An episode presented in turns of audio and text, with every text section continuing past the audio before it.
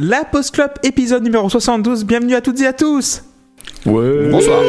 Oui. On vous souhaite une très bonne année 2022 et surtout une excellente santé. Prenez soin de vous. Et pour ça... En vrai, pas tant, pas vraiment. Pas vraiment ? Un peu. Pas la majorité d'entre vous. Vous avez le droit de faire le dry January. Contrairement à ce qu'on peut vous dire ailleurs, vous avez le droit. Faites comme vous voulez. Et venez comme vous êtes. Et...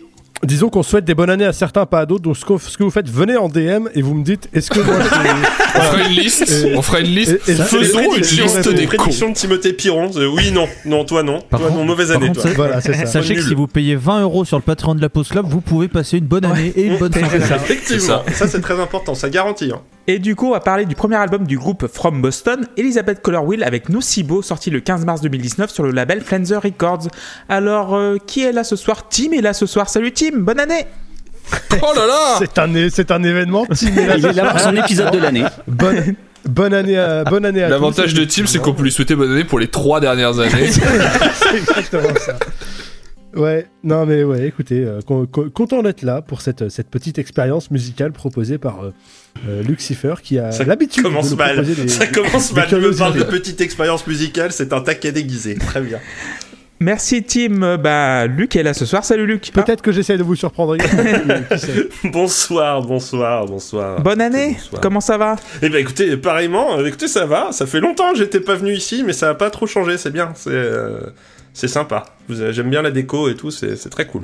Merci beaucoup Luc, Loïs est avec nous, salut Loïs, bonsoir, bonne année. Bonsoir, bonne année, bonne santé évidemment, j'espère que vous allez tous très bien. Nous avons aussi JP, salut JP. Salut. Comment vas-tu ? Et bonne année aussi. Bonne année, oui, mais écoute, ça va très bien, très content d'être là.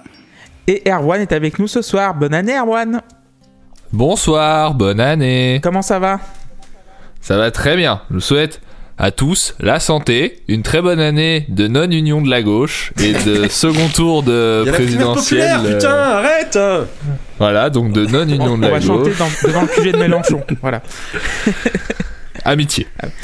Parlons-nous dans l'après-midi. On va aller chanter la tristitude. Voilà, du coup on embrasse du coude Sébastien qui n'est pas là ce soir. Et Walter qui n'est pas là ce soir également, donc bisous Walter et embrassade du coude à Seb.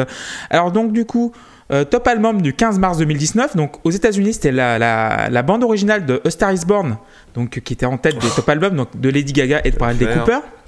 En Angleterre c'était Psychodrama de Dave. Est-ce que vous connaissez Dave ou pas ? Dave, le chanteur hollandais ? Non, franco-néerlandais là ? Pas du tout. Un autre Dave. En Australie, c'était Thank You Next, du coup, de Ariana Grande. Excuse-moi. De Ariana Grande, oui. Incroyable. Donc Thank You Next. Non, j'allais dire, s'il y a 2 Dave, on s'en sort plus. Voilà, quoi. C'est sûr.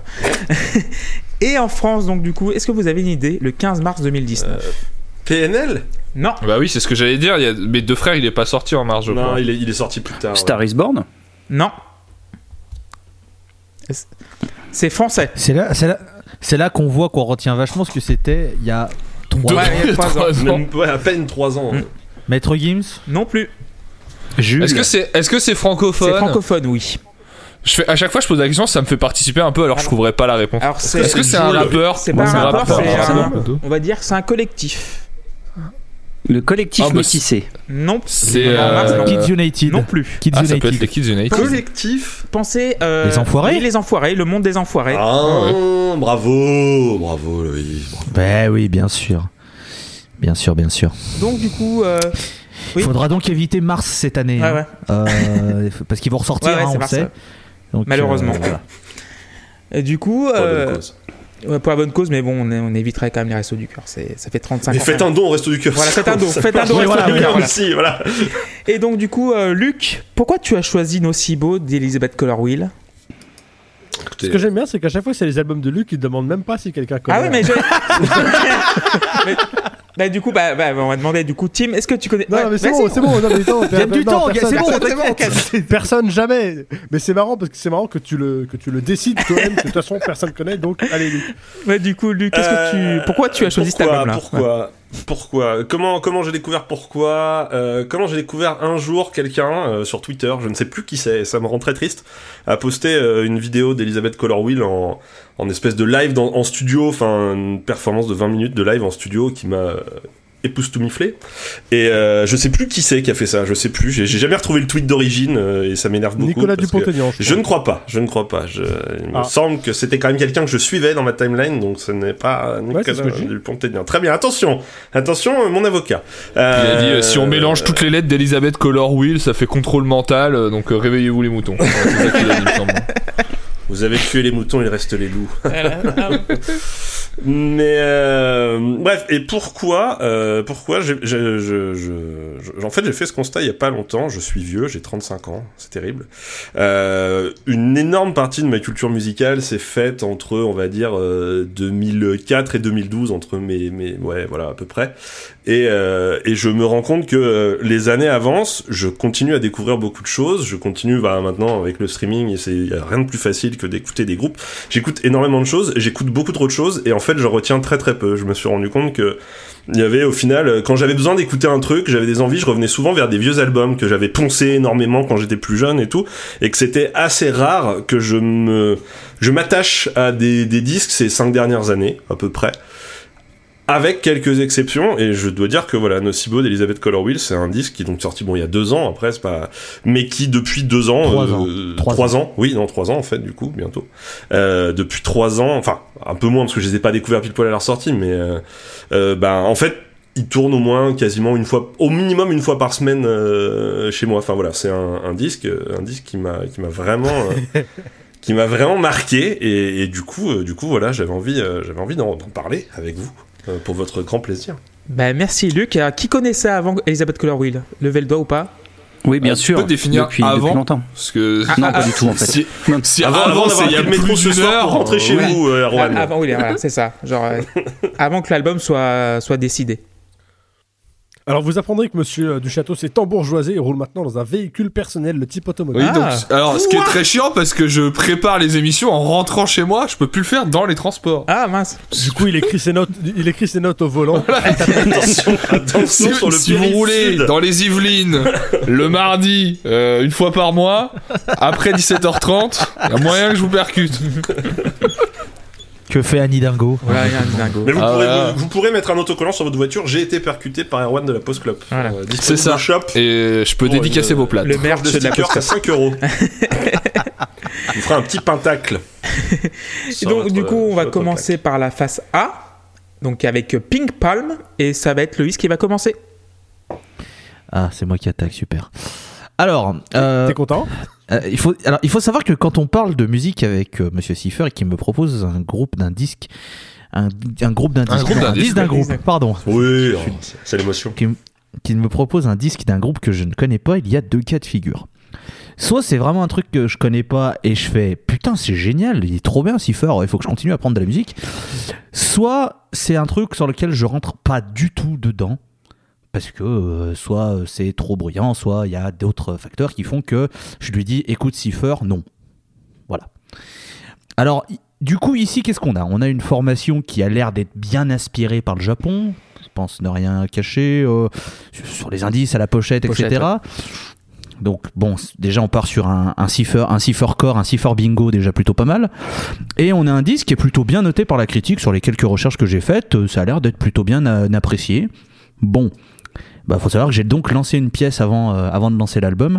Vous comprendrez de quel côté elle est tombée au fil de mes notes. Alors, je trouve que les 2 premières minutes de ce premier morceau, elles sont top. Vraiment, je trouve que ça colle très très bien. C'est une super entrée, machin. Et puis le merdier, je sais pas.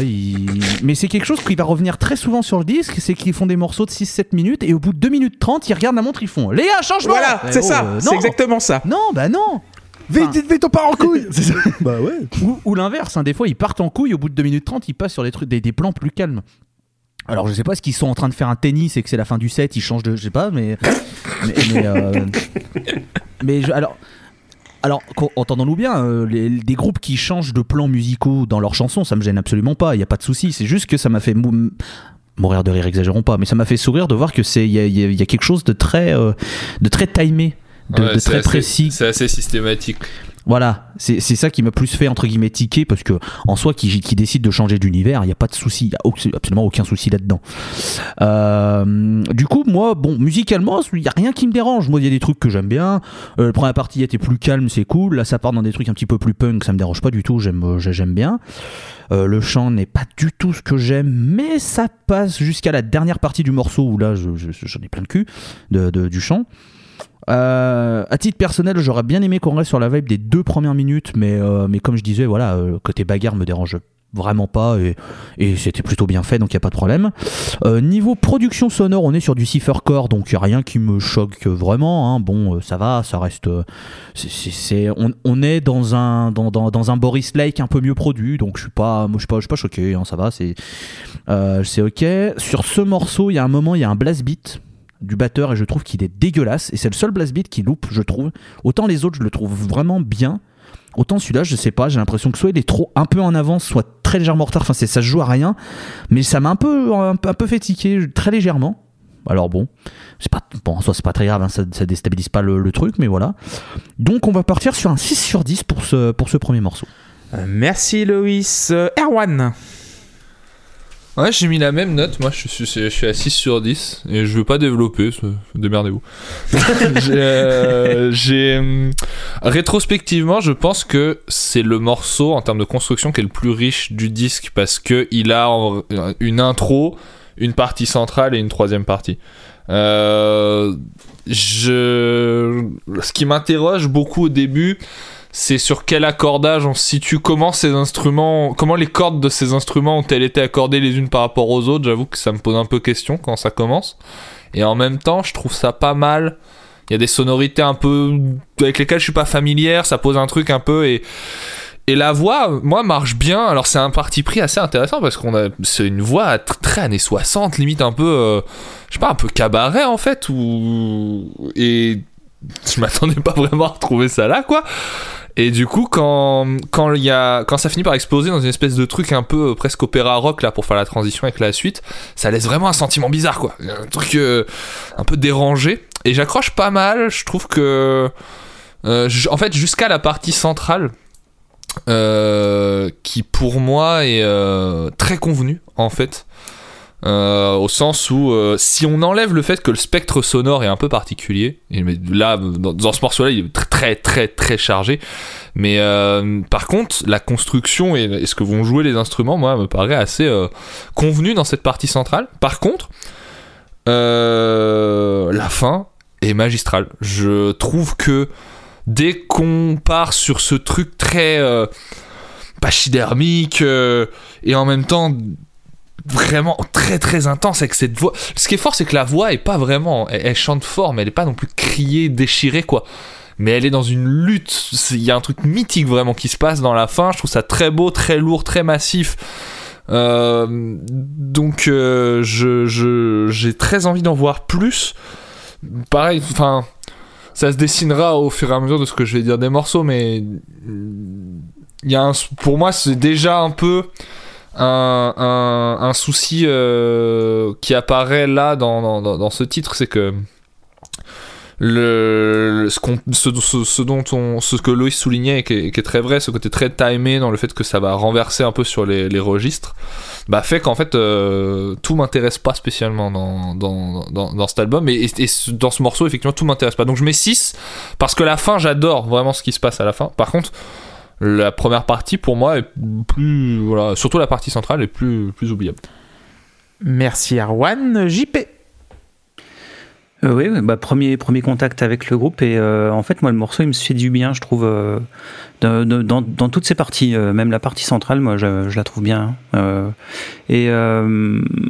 J'aime bien la manière qu'ils ont de souffler le chaud et le froid, quoi, entre les parties vraiment planantes et puis les parties bien vénères, et ce que j'aime aussi, c'est que il y a une simplicité de moyens, c'est un guitare basse batterie, il doit y avoir un peu de clavier mais très légèrement, donc c'est vraiment, les ambiances sont super bien maîtrisées, je trouve le chant vraiment chouette, j'aime beaucoup sa manière de chanter, et en fait ça m'a fait penser à une version un peu féminine de Shockbore, dans la recherche d'harmonie un peu dissonante. Et j'avoue que ça me plaît bien. Donc voilà, et le morceau, vraiment, il est top, donc il prend 8. Luc, celui qui a choisi l'album. Tout à fait, oui, bah, surprise, j'aime beaucoup ce morceau. Non, mais enfin, j'adore parce que on part vraiment sur un, on se dit tiens, ça va être du Fiona Apple ou du Sharon Van Etten, on sait pas trop. Voilà, on a un truc un peu pop, un peu rock, c'est doux, c'est éthéré. T'as des claviers qui jouent du violon et tout, et puis t'as le grand coup de genou qui arrive très vite et on part sur une espèce de punk shoegaze fiévreux et je trouve que ça marche très très bien, et puis surtout enfin voilà, la voix de Lingchi est quelque chose qui pour moi enfin voilà est un des atouts du groupe et un des atouts de cet album. Enfin elle, déjà dès le premier morceau elle fait étalage d'un registre qui sort de son écran voilà. Je sais, bah oui, mais c'est incroyable. Moi je suis désolé mais je suis sidéré. Enfin moi je trouve que enfin Erwan en parle, mais le final où elle fait quasiment du scat metal quoi, et enfin mais avec une espèce de force et tout, un truc, enfin le final est vraiment ouf, et je trouve que enfin voilà, c'est pour une prise de contact avec eux, moi je suis sorti un peu soufflé de ce morceau en me disant putain d'accord, ils font ce qu'ils veulent, on va avoir plein de choses et ils vont rien s'interdire et ça va être très très cool. Et moi Pink Palm je mets 9. Et Tim pour finir. Alors non, en vrai, j'aime plutôt bien ce qui se passe. Je trouve qu'il y a un joli jeu de contraste. Sur le début du morceau, l'arpège clean est plutôt sympa. Le passage plus violent d'après aussi me plaît bien. Le son clair est pas très joli sur la guitare quand même.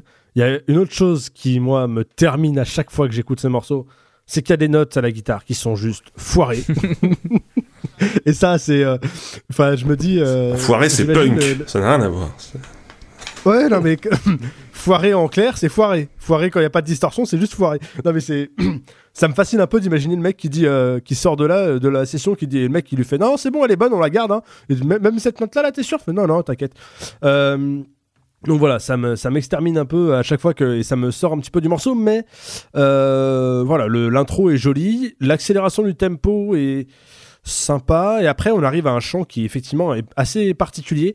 En fait j'aime pas son chant, son espèce de chant sur des parties un peu plus lourdes, mais quand elle crie pas vraiment, cette espèce de chant intermédiaire qu'elle a, je trouve vraiment pas joli en termes de timbre, et sur ce morceau il me plaît pas trop, enfin c'est pas qu'il me plaît pas trop, c'est je sais déjà qu'il va me gaver au fur et à mesure. Instrumentalement ça me va bien, j'y vois pas une créativité démentielle, mais c'est cool. Le blast beat, et moi je l'ai trouvé sympa. On passe un peu trop de temps à jouer avec le Larsen derrière, à mon goût. Voilà, j'ai une petite intolérance à ça encore. Là, du Larsen, j'en ai un petit peu beaucoup à mon goût, mais l'outro derrière est très très stylé. J'ai beaucoup aimé. Donc voilà, du bon et du moins bon, à boire et à manger, j'ai mis 6 sur 10. Merci Tim, moi j'ai mis 8 sur 10. J'aime bien l'arpège sombre du début, un peu comme l'intro du premier album de Black Sabbath. Vraiment genre un truc dissonant, un peu sataniste un petit peu. Aussi il y a un peu ce côté post-rock qui me fait penser à Tok Tok aussi. Et là t'as la voix qui arrive, la voix qui est brumeuse, nasillarde, et le go-riff bien lourd. Je suis moins fan de l'accélération. C'est punk sans être crado, mais c'est moins ma cam. Par contre, la caisse claire tous les jours, en intraveineuse, mais vraiment, le son de batterie est incroyable tout au long du disque. Par contre, quand vous parlez de Blast Beat, là, c'est à ce moment-là que la voix, elle déraille, quoi. Vraiment, elle chante. J'ai l'impression qu'elle chante, enfin, elle chante ce qu'elle chante, mais après, dès que ça s'accélère, elle lâche tous les chevaux et elle part un petit peu dans tous les sens. Et j'aime pas trop ça. Ouais, plus le morceau avance, plus je le trouve foutraque et il perd son intérêt. Mais heureusement, l'ambiance est brillante et réussie. Il y a aussi j'ai bien aimé ce moment où il y a un délire bruitiste, où on joue de la pédale et des amplis, t'entends un peu de Larsen, et je trouve ça bien dans le contexte du morceau. Et comme tu l'as dit Tim, et comme l'a dit pas mal de gens autour de la table, la fin est vraiment extraordinaire. Je trouve que quand ils sont lents, ils sont bons. Et ça, c'est bien.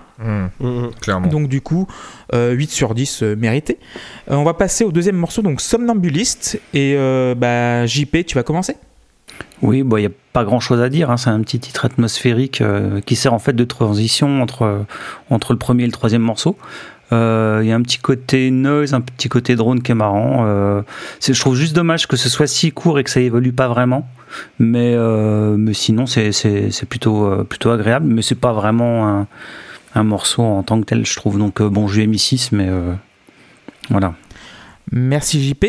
Luc ? Pareil, oui, j'ai mis 6. C'est vrai que voilà, ça pourrait être surprenant d'avoir une espèce d'interlude dès le deuxième morceau, mais je pense qu'il y a vraiment besoin d'une pause après. Enfin, moi j'étais très content qu'il y ait une pause après le premier morceau, parce que c'est déjà un bon gros pavé et surtout gros, que c'est que des pavés généralement. Ouais, voilà, c'est ça. Donc, 6 minutes, donc c'est important d'avoir cette petite respiration. Je pense que sinon, si on avait s'ils enchaînaient Pink Palm et 23, on serait là. Bon, stop. Ouais. Ça déborde. Oui, je suis en train de tout recracher là. Oui. Mais voilà. Après, du coup, donc voilà, oui, c'est un truc un peu noise, un peu drone, un peu ambiant.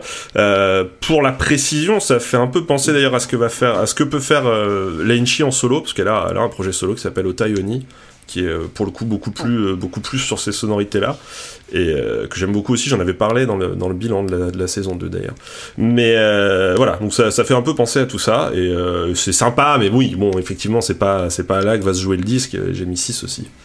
Merci Luc. Tim?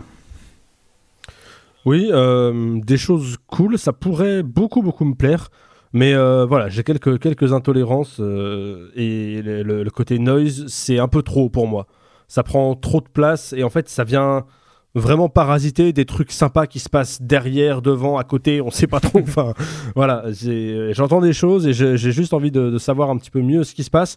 Ce parasitage est trop fort pour moi, ça me gonfle et j'en comprends difficilement l'intérêt. Si c'est pour parler du sommeil, comme le titre du morceau pourrait le laisser penser, il y a moyen de le faire différemment, avec des méthode qui me parle mieux. J'en profite pour dire que c'est pas forcément évident de parler du disque, parce que alors après, j'ai pas non plus cherché pendant toute ma vie, mais compliqué de trouver des paroles, compliqué de trouver qui sont ces gens, quels sont leurs réseaux, voilà, donc, c'est un jeune groupe en même temps, donc c'est pas non plus... C'est pour ça que, si. Voilà. Est-ce qu'il y a des messages cachés dans le Larsen, des choses comme ça, voilà. Donc voilà, c'est un petit peu compliqué peut-être que les paroles m'auraient éclairé, en tout cas si j'avais pu déceler un thème global à l'album ou au morceau d'avant ou au morceau d'après. Voilà, peut-être que je suis passé à côté de quelque chose et je voulais ne pas écarter cette hypothèse, mais j'ai quand même mis 6 au morceau. Merde. Un peu généreux. Un 6 généreux. Loïs, Somnambuliste. Ouais, immense flemme. Du bruit sur 2 minutes 22, immense flemme. Ils sont inspirés par le Japon. Dommage qu'ils soient allés chercher dans les pires trucs. Alors, de Boris. Ça va être plus la Chine, je pense, pour le coup, pour les influences, puisque du coup, la Inchi, elle est américano-chinoise. Et, donc, voilà. Mais on est sur des ambiances... Alors, toutes mes excuses à la communauté chinoise, je ne voulais pas faire d'amalgame entre le Japon et la Chine. Ils sont nombreux en plus, alors là, ils vont te tomber dessus, t'es dans la merde. Sachez que ce n'était absolument pas pour faire une remarque raciste. Ça fait 2 ans qu'ils tombent sur le monde, c'est bon, on peut se calmer aussi 2 minutes, non mais... Oh. Donc interlude bruitiste qui moi me fait chier, très clairement. J'aime pas du tout le noise et les bruits blancs et tout ça. Les Larsen, je tolère, mais bon, voilà. Moi, ce sera un 4/10, un peu généreux. Je pense que j'aurais pu descendre un peu, mais j'en garde sous le coude. D'accord, ok. Et Erwan, du coup, Somnambuliste? Bah moi je voulais pas le noter parce que c'est pas un morceau pour moi. C'est un interlude un peu. Malgré sa longueur, c'est-à-dire que c'est pas structuré comme un morceau. Moi je trouve que le travail d'ambiance est sympa, je trouve que c'est une expérience en studio qui peut être cool, d'autant que c'est un travail en soi d'aller créer cette texture-là, cette vibe-là quand même. Parce qu'il y a une vibe globale qui s'échappe de ce son, mais ce n'est pas structuré comme un morceau. Donc j'ai mis 4, mais c'est pas un titre pour moi. Merci Erwan, moi j'ai mis 9/10 parce que les délires à la Brian Eno, à la Rothbold, oui, c'est totalement ma cam, donc voilà, je peux écouter 10 minutes de ça m'apaise. Donc du coup on va passer au 3e morceau qui s'appelle 23, et Tim, tu veux commencer ? Ouais, intro super cool, mais vraiment pénalisé par le chant sur ce morceau. En termes de timbre, de mélodie, même de rythme, ouais. C'est quand même difficilement quelque chose qui me parle. C'est vraiment en plus ce chant intermédiaire, parce que je vois toutes ces qualités qu'elle a quand elle crie, quand elle est dans les aigus, mais cette espèce de registre qui est en fait son chant un peu heavy par défaut là, ça, j'y arrive pas du tout. C'est très inattendu, donc je trouve que ça donne une originalité au groupe. Par contre, ouais, ça me plaît pas. Il y a un passage calme intéressant où cette fois-ci les parasites sont bien dosés à mon goût par rapport aux autres instruments. À un moment plus tard dans le morceau, elle chante dans un registre plus aigu et moins forcé, et c'est tout de suite beaucoup plus agréable. Très joli moment d'ailleurs, globalement. Je mets 6 ou 7, mais à contre-cœur, parce que je voudrais mettre plus, mais le chant m'en empêche. Je sais plus que c'est qu'a dit dans la discussion de groupe que j'aimerais bien cet album en instrumental. C'est Loïs, ouais. Et, bah ouais. Je comprends, parce que ouais, ce morceau aurait mérité mieux, aurait mérité plus. Mais là, c'est un peu délicat quand même en termes de chant. Donc je te mets 6 ou 7 ? Allez, 7. Allez, 7 pour Tim. Loïs, justement, 23. Écoute, le morceau part bien, j'aime bien ce qu'il déroule. Bon, j'accroche toujours pas au chant sur cette première partie, mais ça va, je tolère, is ok. Comme sur le premier titre, on a un shift au bout de 2 minutes 30, mais c'est un shift, voilà, toujours musicalement, moi j'aime bien, hein, franchement, il n'y a pas de problème. Et là, on a un troisième shift avec un blast beat d'une gratuité qui sort de nulle part. Ah ouais, pardon, je voulais pas déranger. Et qui en plus est soutenu par un passage vocal, et c'est vraiment le premier moment de ce disque où j'ai une envie de couper la piste voix et de vraiment avoir que là c'est le premier moment où je ne supporte pas la voix de la chanteuse, vraiment c'est horrible. Et je regarde sur mon Spotify et je vois qu'il reste 1 minute de chanson et je fais oula, d'accord, c'est ce genre d'album, très bien. Et puis à la fin, ça repart sur la première partie comme si de rien n'était, plutôt bien amené, il faut quand même le dire. Bon, et ben je ressors de cette troisième piste en me disant qu'il reste 5. Allez, on s'accroche. Je mets 5 sur 10 à ce morceau. 5 pour Loïs. Erwan, je pense que le souci surtout ça s'entend beaucoup au début en fait, enfin sur la première partie quoi, et que ce que Tim soulevait qui est très juste, c'est que mélodiquement c'est pauvre en fait. Pour moi le problème du chant il est plus là, il est pas tant dans la voix que la pauvreté mélodique. Mais après je pense que c'est aussi ça fait partie du délire du groupe, et c'est un peu je trouve contre-productif parfois dans ce qu'ils essayent de faire, de cultiver une espèce d'austérité dans plein d'aspects de leur composition. Parce que je trouve que ce qu'ils réussissent le mieux, c'est ce qu'ils font qui n'est pas austère. Mais en tout cas, dans la mélodie du chant, c'est très pauvre, c'est un peu handicapant parce que c'est pas intéressant à écouter. Néanmoins, il y a un truc que je trouve très cool que beaucoup d'autres morceaux ne font pas sur ce titre, c'est que la première partie plus classique, j'ai envie de dire, est rythmée par des petits changements de tempo un peu subtils qui sont bien faits, qui donnent de l'intérêt à ce qui se passe, qui te font pas avoir un à-coup un peu de BPM, mais qui t'emmènent doucement vers un truc un peu plus rythmé. Donc moi j'aime bien, je trouve que c'est plutôt intelligent. Il y a cette transition un peu accident de voiture avec l'effet sur la voix pour la reprise et un jeu Charlet-Kessler que moi je trouve magnifique, très fin. Là encore, on est face à des musiciens qui sont précis, j'ai la sensation en tout cas, et bah la partie plus lourde, voilà, moi je la préfère. Je trouve que c'est un truc qu'ils font très bien, c'est ce que tu disais Clément. Il y a un passage qui est vraiment beaucoup de densité, qui amène beaucoup de densité, qui sied très bien toujours à cette voix. On retrouve un peu les qualités de la première partie, de la deuxième partie de Pink Palm.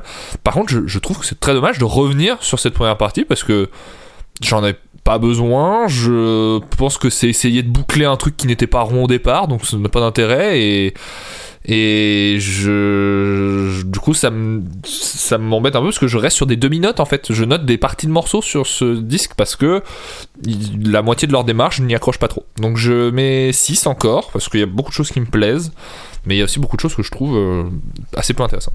Merci beaucoup Erwan. Luc, 23. Oui, bon, j'entends des choses, je suis outré, mais c'est pas grave, écoutez, non, moi, c'est pas ça. Non, mais j'aime beaucoup Ten P Free Steve. Enfin, j'ai l'impression que ce morceau, c'est un peu un saut en parachute. Enfin, l'intro rythmique en build-up, en grimpant d'intensité et tout, t'as le break et puis là d'un coup, tu pars dans le shoegaze, t'as la voix de Lingchi qui arrive et tout, et t'as sentiment de flotter un peu qui est hyper agréable. Enfin, il y a toute cette première partie, il y a un sentiment de béatitude et tout qui viennent effectivement balayer complètement, parce que tu te ramasses un pont, un espèce de pont black metal que tu n'aurais pas pensé entendre dans le Somnambuliste. Et enfin, moi je trouve au contraire que la voix apporte énormément, et je suis pas d'accord quand on me dit qu'elle est sur un registre un peu monocorde et monotone. Enfin, là je trouve que sur la deuxième partie elle véhicule une espèce de fragilité, une espèce de peur et tout, une angoisse, enfin qui est ah, moi je parle vraiment que de la première, hein, à ce niveau là parce que sur la suite j'ai pas de souci avec ça, qui est vraiment enfin ouais, qui est hyper prenante et tout, et le fait que ça boucle, ça me dérange pas justement. Enfin, j'ai vraiment cette impression, enfin ça me gêne pas parce que je trouve que c'est fluide. On peut trouver ça forcé, j'entends le côté bah oui, c'est toujours un morceau, ils le découpent en plusieurs trucs, ils essayent toujours de faire la surprise, oui, mais je trouve ça toujours très fluide et tout, et du coup ça me gêne à aucun moment. Donc du coup moi 23 j'ai mis 9 sur 10 aussi. Et JP pour finir. Ouais, c'est un titre qui démarre presque comme un morceau presque rock plus classique. Je trouve que ça fonctionne super bien. Et je vais en profiter pour dire que j'adore le mix du disque en fait. Je le trouve vraiment péchu, clair, assez détaillé, sans fioritures. J'aime beaucoup le mix. Et je trouve qu'ils sont forts dans tout ce qui est changement de rythme un peu improbable, mais je trouve que ça, justement, ça nuit pas à la fluidité du morceau. Ce que disait Luc, je trouve que bien que ce soit des trucs un peu bizarres, en fait ça s'enchaîne vachement bien, et c'est le cas dans les morceaux, mais aussi c'est le cas entre les morceaux. Je trouve que l'enchaînement des morceaux est vachement fluide, et c'est un point fort, je trouve, du disque. La partie un peu brutiste à mi-parcours, je trouve qu'elle est assez marrante, mais ce que j'aime beaucoup, c'est que ça débouche sur quelque chose bien plus planant et qui fonctionne super bien. Donc c'est un titre je trouve assez épique, qui est vraiment chouette, donc il va prendre 8. Alors 23, moi ils sont très singles, malgré les 6 minutes, tout coule de source dans ce morceau. On a aussi ces guitares qui font un peu un maelstrom un petit peu, sur lequel la batterie en fait tire l'épingle du jeu. En fait la batterie elle est au-dessus de tout ça, comme la voix. Par contre la voix elle sonne une porte de grenier qui n'a pas été graissée depuis longtemps, donc ça me gêne. Beaucoup. C'est honteux. Oui, ça... le passage médian, oui, il arrive comme une chignasse dans la soupe, quoi, genre... Tu le vois arriver à 4 km. C'est tout le temps ça, comme disait Erwan au début, même toi, je crois aussi Loïs, qui, en fait, t'as 2 minutes d'un morceau et après ça skip à un autre truc, et ça re-skip à un autre truc et le morceau se termine. J'aime beaucoup à un moment une gratte à droite qui m'accompagne un petit peu, qui fait un petit arpège bien sympa. Même s'il y a aussi des faiblesses de composition, je trouve la production incroyable. Tout sonne clair, et ce qui me ravit, parce qu'il y a des fois, il y a certains albums de ce genre-là de musique qui sont vraiment produits avec le cul. Et ça, disons que quand tu joues sur les dissonances, c'est bien de pouvoir entendre un peu les détails, parce que sinon ouais, c'est quand même vraiment vite la merde, quoi. C'est ça. Et oui, c'est vrai qu'en termes de groupes qui sont produits un peu bizarrement, vu que je suis le monteur de la scène, j'en ai écouté quelques-uns. Mais voilà. Et sinon, oui, 7 sur 10, parce que le morceau est un petit peu genre... il me perd un petit peu par rapport à Pink Palm, par exemple. Mais sinon, ça reste un morceau totalement honnête. On va passer au 4e morceau et le dernier morceau de la phase A, donc Life of a Flower. Et Loïs, je t'en prie. Eh bien, allez. Je suis assez satisfait d'avoir un titre qui débute par 2 minutes de musique calme et d'une voix omniprésente. J'aurais préféré l'inverse. Musicalement, la montée en puissance, c'est plutôt bien vu et bien senti. J'aime toujours bien ce que font les musiciens. J'aime bien l'ambiance un peu poisseuse et triste qu'il y a sur ce morceau. Je trouve qu'ils maîtrisent ça très très bien. Je pense néanmoins qu'ils auraient pu terminer le titre autour des 4 minutes au lieu de relancer la machine pour 2 de plus. Ça aurait été, je pense, un bon point. Mais bon, après, vous faites comme vous voulez, les gars. Hein. C'est pas moi qui décide. Enfin, les gars et les meufs, parce que je crois qu'il y a 2 meufs dans le groupe. Ouais, il y a une guitariste et la chanteuse. Il me semblait. Donc, je veux rester sur un 5 pour ce titre. Merci Loïs. Erwan ? Bah moi je trouve que le début c'est long, hein. Voilà. Mais en fait j'aime bien, je trouve que parmi les morceaux desquels je préfère la deuxième partie, parce que c'est quand même un peu ce que je ressens sur l'intégralité des morceaux du disque quasiment, je trouve que c'est le début de morceau qui amène le plus habilement à sa suite, au sens où dans la construction je comprends les intentions, je trouve que ça fonctionne. Juste je trouve ça un peu long vraiment le début. Il y a un truc avec l'accordage que je capte pas de ces instruments, ou alors c'est le son, ça me surprend un peu, c'est pas un truc que je... Il y a, sur le pont c'est un peu faux, non ? Il y a des moments où c'est pas juste quand ils jouent, je pense. Je laisserai Tim qui a une oreille beaucoup plus aiguisée que moi en parler, mais du coup tout ça amène des sonorités assez particulières et c'est cool en soi. Donc il se tient ce morceau, il dégage une sacrée puissance. Je trouve que le bordel un peu lourdeau qui s'installe fonctionne lui aussi, donc je vais mettre 6 encore, hein. C'est toujours un peu la même chose. C'est pas que la première partie, c'est pas le même sentiment que j'ai par rapport aux autres débuts des autres morceaux. C'est plus parce qu'il y a moins ce côté renversement justement. Il y a plus un truc un peu continuel qui me fait dire que la construction est plus habile sur celui-là. Donc je trouve qu'en soi, depuis le début, c'est le morceau qui se tient le mieux. Merci Erwan. JP pour Life of a Flower. C'est mon morceau préféré en fait de l'album. Alors on va dire que je fais une fixette, mais je trouve que musicalement les dissonances elles font encore très choc-bord. Et tu fais une fixette. Donc j'adore. Et je trouve qu'il y a quelque chose de vraiment désespéré, d'inéluctable dans le morceau qui est vraiment super. Moi ça me prend et ça m'emporte. Et j'aime beaucoup le boulot des harmonisations des voix sur ce morceau. Parce que pour le coup là on a deux voix à peu près pendant la moitié de la chanson en superposé, et je trouve que ça fonctionne super bien. Donc vraiment un super morceau, il va prendre 9. Tim ? Ouais, alors c'est sur ce morceau que je me suis fait une réflexion, et quand je l'ai appliquée à l'ensemble de l'album, elle m'a paru globalement juste, en tout cas conforme à ce que j'aimerais. J'aimerais entendre Kate Bush chanter ce morceau. parce que en fait, vu que on n'est pas sur une chanteuse qui crie vraiment, enfin à part à quelques rares moments, le chant me fait penser à une espèce de tentative similaire, parce que elle tente beaucoup de choses, ça, c'est très compliqué, c'est très très sophistiqué. Le problème c'est que ça marche pas toujours quoi. Et je pensais instinctivement, j'ai pensé à Kate Bush, et après quand j'ai réfléchi, je me suis dit oui, une Kate Bush réussit ce genre de choses, de grand écart, d'acrobatie vocale que elle ne réussit pas toujours. Ceci dit, le chant est relativement cool sur l'intro, et moi globalement l'intro je l'aime beaucoup. J'aime encore plutôt bien le morceau. C'est un style musical qui est pas celui que j'écoute, mais j'ai quand même assez de repères pour apprécier certains trucs. Mais ouais, le chant limite vraiment le truc, et il y a presque cette impression que la chanteuse tente des choses légèrement trop compliquées par rapport à ce qu'elle sait faire. Enfin, je sais pas, c'est bizarre. Il y a un truc de... Et encore une fois, je sais plus qui c'est qui disait ça, mais quand c'est lent, c'est très bien. C'est top, j'adore. Et si on éditait tous les passages lents, ou aigus que la chanteuse chante, qui sont pour le coup assez mélodiques, ça me va bien.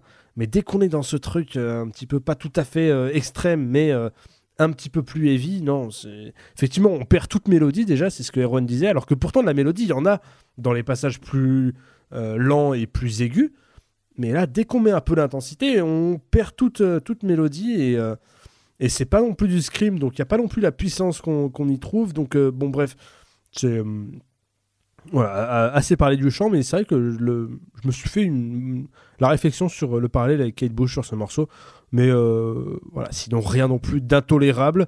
Je m'attendais à bien pire pour être honnête, et j'ai encore mis 6 à ce morceau. Merci Tim. Et Luc pour finir sur Life of a Flower. Oui, bah on parle beaucoup du chant et en même temps c'est sans doute le premier morceau où au final le chant se retrouve un petit peu mis en avant, parce que sur les morceaux précédents il est très souvent noyé dans l'ensemble musical, ce que je trouve assez louable en général.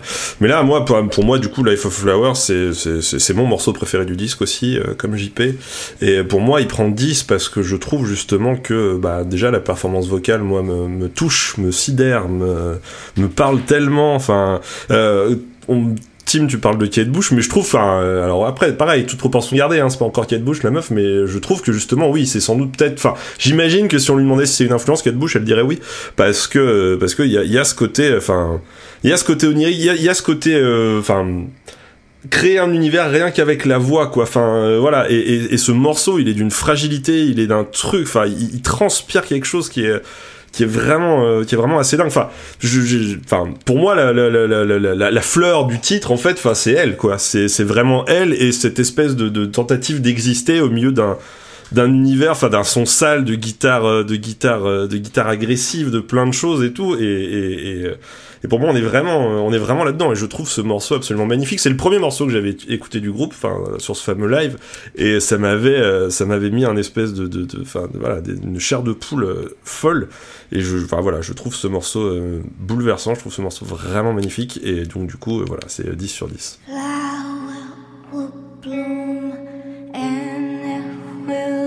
Soon be tombed, and the wing tenderly bloom, kindly told beneath the grave it flows.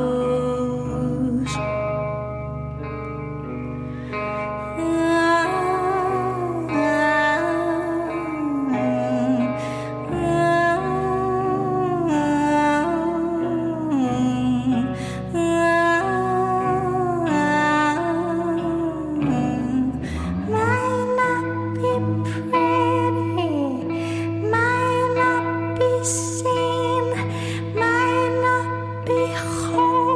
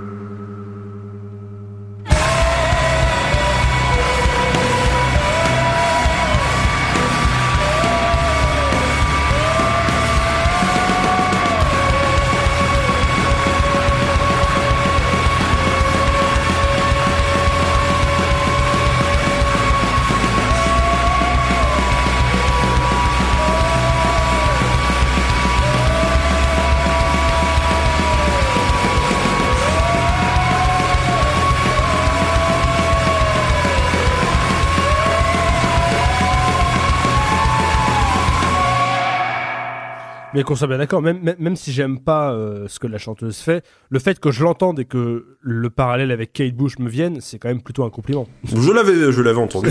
Ainsi, tout va bien. Moi, j'ai mis 7 sur 10 pour Life of a Flower. J'ai l'impression d'écouter Pink Palm partout un peu. Et je m'ennuie un petit peu. Mais je comprends la logique du morceau parce que Flower, en fait, la fleur naît, puis fan, puis revit, puis fan. En fait, du coup, c'est une image musicale un petit peu. Par contre, comme vous l'avez dit, Tim et Luc, Sax, les acrobaties vocales, quand tu mets pas ton harnais, tu peux vraiment te casser la gueule très très vite. Et des fois, elle est forte dans ses acrobaties, mais des fois, elle sort vraiment de son sujet. Et c'est dommage parce que, encore une fois, je comprends la logique. Et là, elle frise l'insupportable quelques fois et c'est vraiment désagréable. Mais le morceau vraiment reste très chouette. Comme disait Loïs, une version instrumentale, je pense que ça aurait été bien. Mais sinon, voilà, la voix est ce qu'elle est. Donc, je suis assez fan de ce qu'elle fait en général. À part 2-3 passages où ils sont un petit peu bizarres. On va faire la pause, messieurs, donc pas de quiz cette semaine parce qu'il y a... Ah bah ça alors, ça c'est une surprise. Et on commence l'année comme ça. Passer d'infos sur... T'as pas trouvé 25 questions à nous poser sur un groupe que personne connaît. C'est dommage. Il n'y a plus de saison définitivement. Voilà, il n'y a plus de saison. Il n'y a plus de tradition à Fontaine. Donc du coup, vous nous écoutez sur Spotify, Apple, Deezer et Amazon Music aussi je crois maintenant. Et Podcast Addict et voilà tout ça. On s'est vendu putain. Voilà, Jeff Bezos. Et du coup, je vais vous demander vos attentes musicale pour 2022. Qui veut commencer du coup à en parler? Arwan, tu balances toujours des sujets genre où il faudrait réfléchir. Et on c'était noté sur le conducteur, mais c'est incroyable ça. Ouais, en plus. Ah ouais, putain, mais ça c'est vraiment mais non mais moi les conducteurs, je vais vous dire, je les lis jamais déjà. On est un conducteur pour une émission où on fait du track by track les uns après les autres, il y a pas de son dans l'émission, je vois pas pourquoi on a un conducteur déjà. Voilà. Dans l'émission. Oui, bah je l'écoute pas non plus l'émission. Je lis pas le conduit, j'écoute pas l'émission. Ah ouais, le branleur de l'émission. Surtout pourquoi besoin de réfléchir alors qu'il y a une réponse à laquelle tout le monde va penser et tout le monde va en parler. Évidemment, bien sûr qu'il y a une attente majeure en 2022. Évidemment, le film de Scorpion. Non, je pense que Erwan il débarque aux examens, il demande une copie double, un stylo, une trousse, la chaise, ses habits. Il se retourne, il fait c'est une interro de quoi là? Ouais, je vais le on va voir. On est mardi. Et il a 16 à l'arrivée. Ouais, bien sûr, on les connaît. Qu'est-ce que j'attends? Moi je les détestais. Moi. Et alors ça fait quoi, au fait, on met une note à l'album ou pas finalement? On note les disques. Qu'est-ce que j'attends? C'est pas chez Bebop. Pourquoi je suis là? Pour 2022, qu'est-ce que j'attends. Potentiellement, j'en avais parlé dans l'épisode précédent où on parlait de nos bilans de 2021. Où je disais que Soleil Lune avait vraiment été très important cette année, enfin en 2021. J'adorerais que l'année 2022 soit l'année d'un nouvel album pour lui parce qu'il a montré beaucoup de choses en 2021. Je pense qu'aujourd'hui il peut prétendre à ça, à sortir un album marquant, pas un truc de... Pourquoi pas un album de maison de disque, hein, c'est pas grave, mais qui confirme quelque chose que Jossman n'avait pas vraiment réussi à confirmer quand son album était sorti, même si j'avais bien aimé l'album de Jossman. Et globalement en rap français, j'aimerais continuer d'entendre... Bah, j'en profite d'ailleurs puisque on se suit, je pense pas qu'il écoute l'émission, mais... Vincent Napoléon sur Twitter disait qu'il souhaitait voir plus de projets de beatmakers en 2022 et je trouve qu'il a raison parce que les derniers cette tendance là permet quand même de réunir sur des projets des univers assez parfois différents et qui permettent quand même d'avoir un travail vraiment cool et surtout maîtrisé de la part des gens qui composent le rap français aujourd'hui. Et de proposer vraiment des morceaux plus aboutis dans des démarches plus spéciales. Donc je trouve que c'est intéressant. Et sinon, en dehors de ça, peut-être, je sais pas, d'artistes préférés desquels j'ai des attentes particulières, mais j'aimerais voir se développer un petit peu ce qu'on a pu voir émerger sur TikTok avec une meuf comme Pink Pantress ou des trucs comme ça, mais avec des artistes françaises. Je pense à des univers comme celui de Baby Solo 33 Des meufs très forcément. Il invente des noms au fur et à mesure. Là. C'est ce qu'il faut se dire. Hein. C'est clair, c'est n'importe quoi. C'est un pseudo MSN. Arrêtez.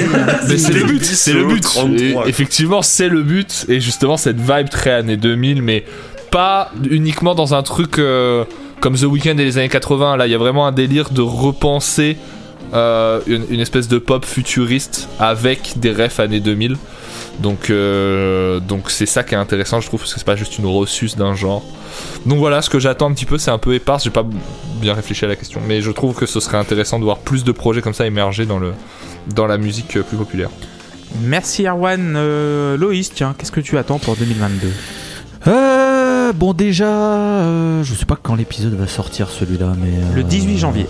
Le 18, ouais. Et bah du coup, ça doit être à la fin de la semaine, le 22, si je dis pas de conneries. Qui va y avoir le nouvel album d'Orseless, groupe que j'aime énormément, donc je l'attends beaucoup d'impatience. Isaiah Mitchell dans mon cœur. Mars Red Sky qui sort un truc en mai, si je ne pas de connais aussi, donc forcément bah, avec ces deux groupes que je porte très haut dans mon cœur, je les attends. Après, pour être très honnête, là ça va être au fil des mois, je sais absolument pas qui a annoncé des trucs, comment, pourquoi. Ce sera au fil des découvertes. Tout ce que je peux vous dire, c'est qu'à l'heure où on enregistre cet épisode, je peux vous conseiller le nouvel album de Frozen Planet 1969, qui est un groupe australien de jam psyché instrumental qui est très très bien, dont le dernier morceau fait 15 minutes et c'est posé, c'est planant, c'est super cool. Donc voilà, si vous aimez le rock psychédélique instrumental, c'est de la très très bonne cam. Ils sortent des albums très régulièrement, puisqu'apparemment en Australie c'est soit tu sors pas d'album, soit t'en sors 22 en 4 mois, c'est la norme apparemment.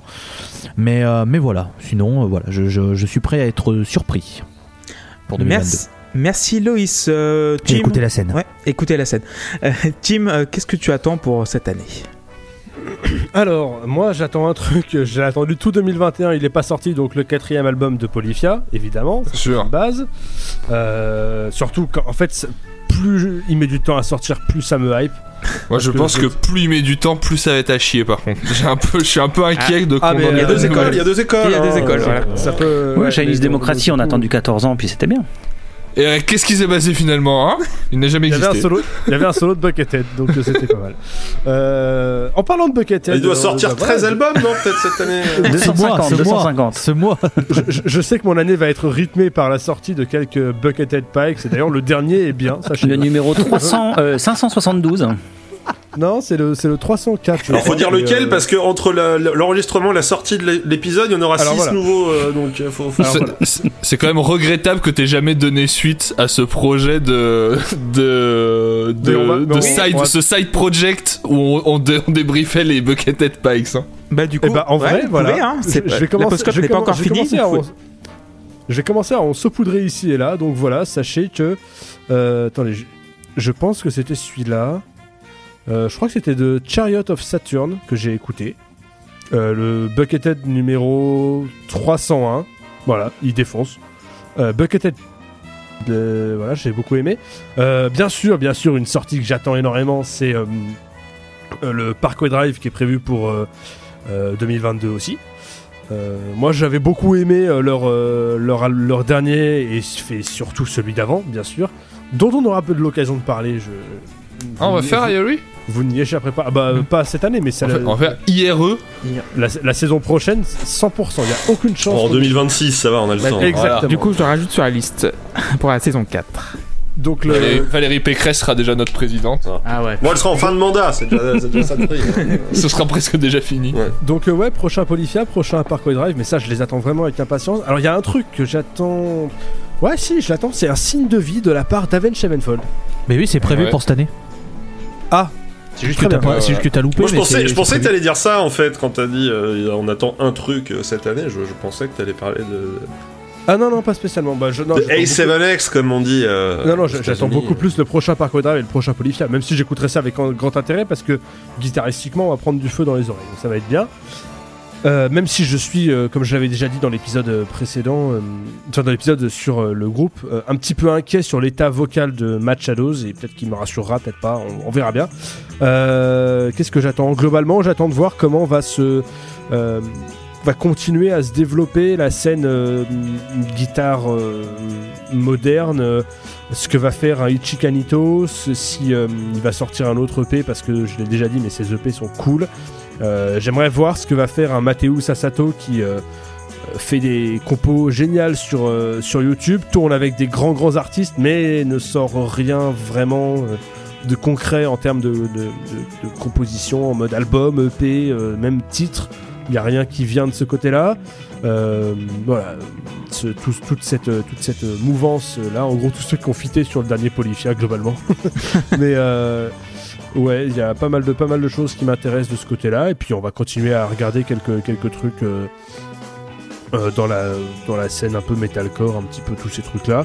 Mais voilà, j'attends pas spécialement de prochain Gary Moore, pas de prochain Rory Gallagher. Il y a l'album de Slash qui va sortir avec Miles. La pochette, elle est affreuse. Ah putain, je sais même pas s'ils s'appellent pas juste 4 et la pochette c'est genre leur nom, un fond gris et le chiffre 4. Eh ben alors, c'est pas tout à fait la question qui a été posée. C'est Foreigner qui a fait ça. S'il y a un truc que j'attends pas, c'est ça.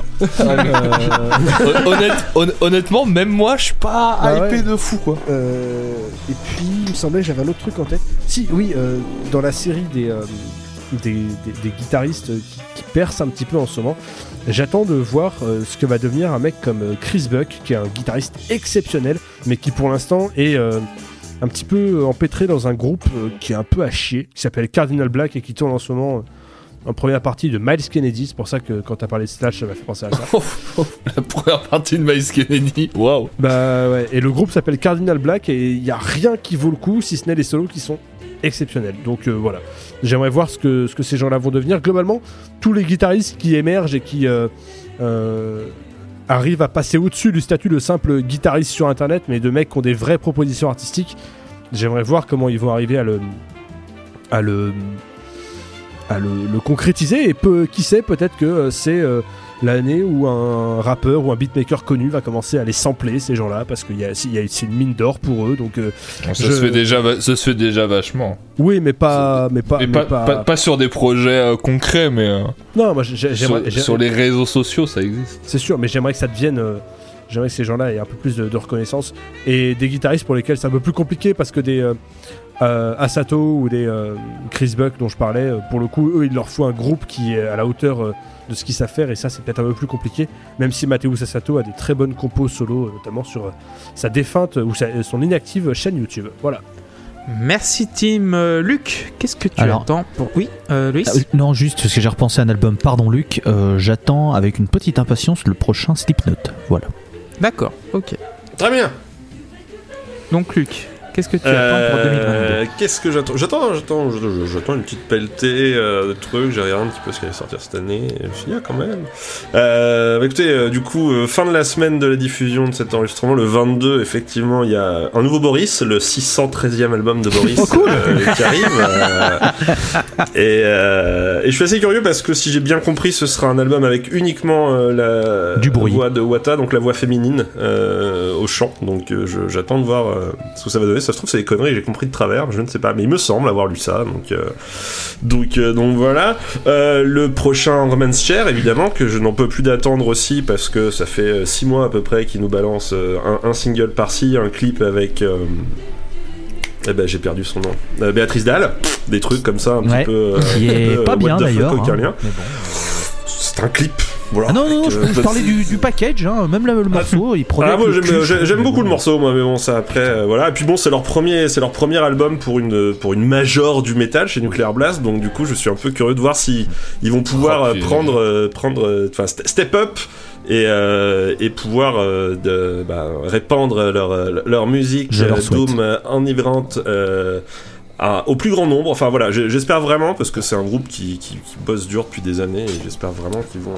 Est-ce qu'il y aurait un album qui a de la personnalité chez Nuclear Blast ? Non, ce serait incroyable justement, oui, non mais voilà, c'est le genre d'exploit, c'est le genre d'exploit, ce serait... Mais déjà qu'ils signent là-bas, c'était surprenant, donc j'espère vraiment que ça va... Enfin voilà, pour le moment, les 2-3 morceaux qui sont sortis, j'aimais beaucoup, donc ça va... Alors, pour répondre à Monsieur Erwan du Château, sachez que Earthless est chez Nuclear Blast, donc ça fera 2 albums qui auront de la personnalité chez Nuclear Blast. Ah bah voilà, vous voyez. demande à voir. Qu'est-ce qu'on a d'autre? Bah, il y a le nouveau Cult of Luna qui arrive aussi, et ça, c'est un groupe chéri de mon cœur. Donc, et le premier single, pareil, des claviers absolument dantesques, et donc je suis très heureux et très impatient.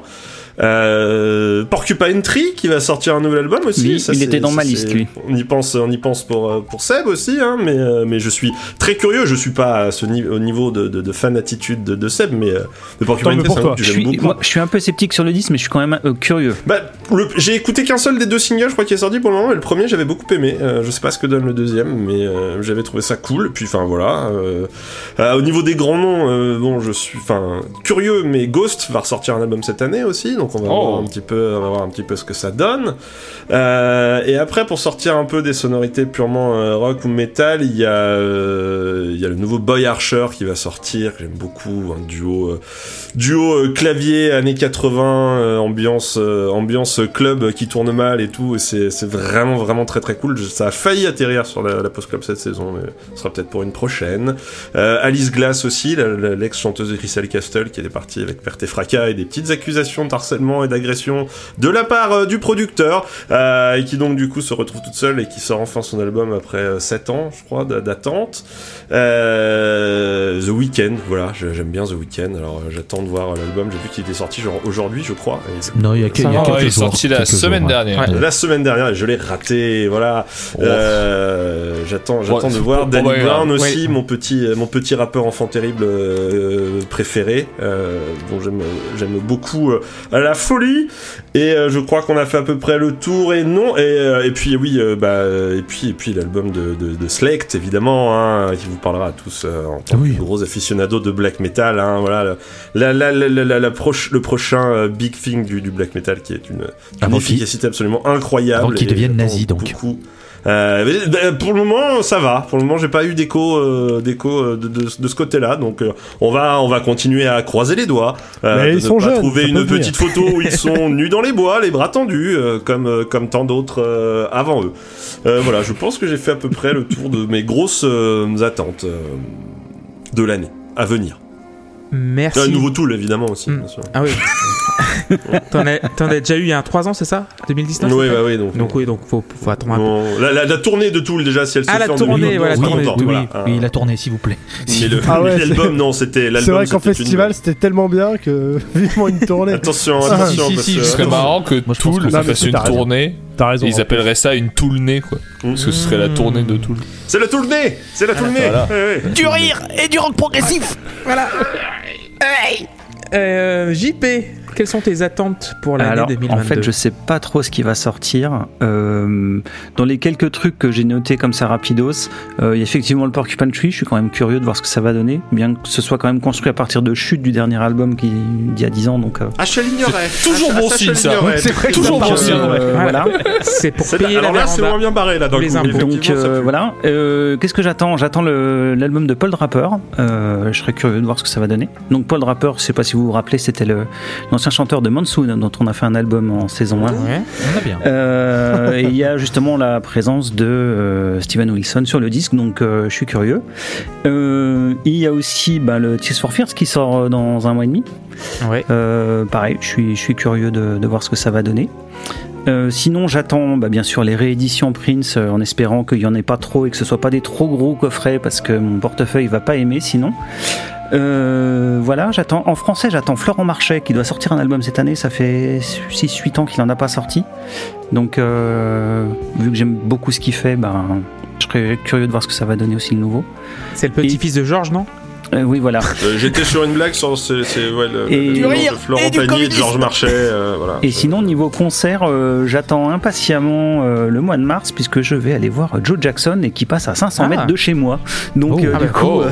T'as bien raison. Au pire, ouvre les fenêtres. Enfin, peut-être que ça suffira pas. Mais c'est recommandé par le gouvernement. En plus. Mais genre, c'est le truc improbable. Donc, voilà, j'ai ma place pour Joe Jackson en mars. Non, avril, pardon. Avril. Et je me tâte parce qu'au même endroit, il y a. Satriani qui passe 15 jours après. Alors je me dis, bon, Satriani à côté de chez moi, pourquoi pas à la limite. Donc, voilà. Ça dépend du prix, quoi. Si c'est d'un euro, c'est un peu cher. Honnêtement, je crois que même à côté de chez moi, j'irai pas. Ah, si, vraiment, moi je me dis pourquoi pas. franchement. J'ai aucune idée de qui c'est. Donc Joe Satriani, quand même. Siffer. Ah, mais pardon, j'étais encore sur Joe Jackson. J'ai découvert un instant. Bah, il y a Joe Jackson, ça doit être le 13, et Satriani le 29. Et Joe Dassin la semaine suivante. Joe Satriani, non, j'irai pas, par contre, de ce que j'ai écouté, c'est pas mon truc. Apparemment, au concert, c'est l'enfer, voilà, sachez-le. Ah, c'est ce qu'on m'a dit. Il joue de la guitare pendant des heures. Ouais, comme il a voulu copier la scéno de Steve Vai, mais il a pas de cheveux, quoi. Il y a des ventilos qui tournent dans le. Tous les ventilos là, ça sert à foutre. C'est important en période de Covid aussi. Monsieur Siffer, vous ne connaissez pas Joe Jackson? Non. Ah bon. C'est très bien, Jojo.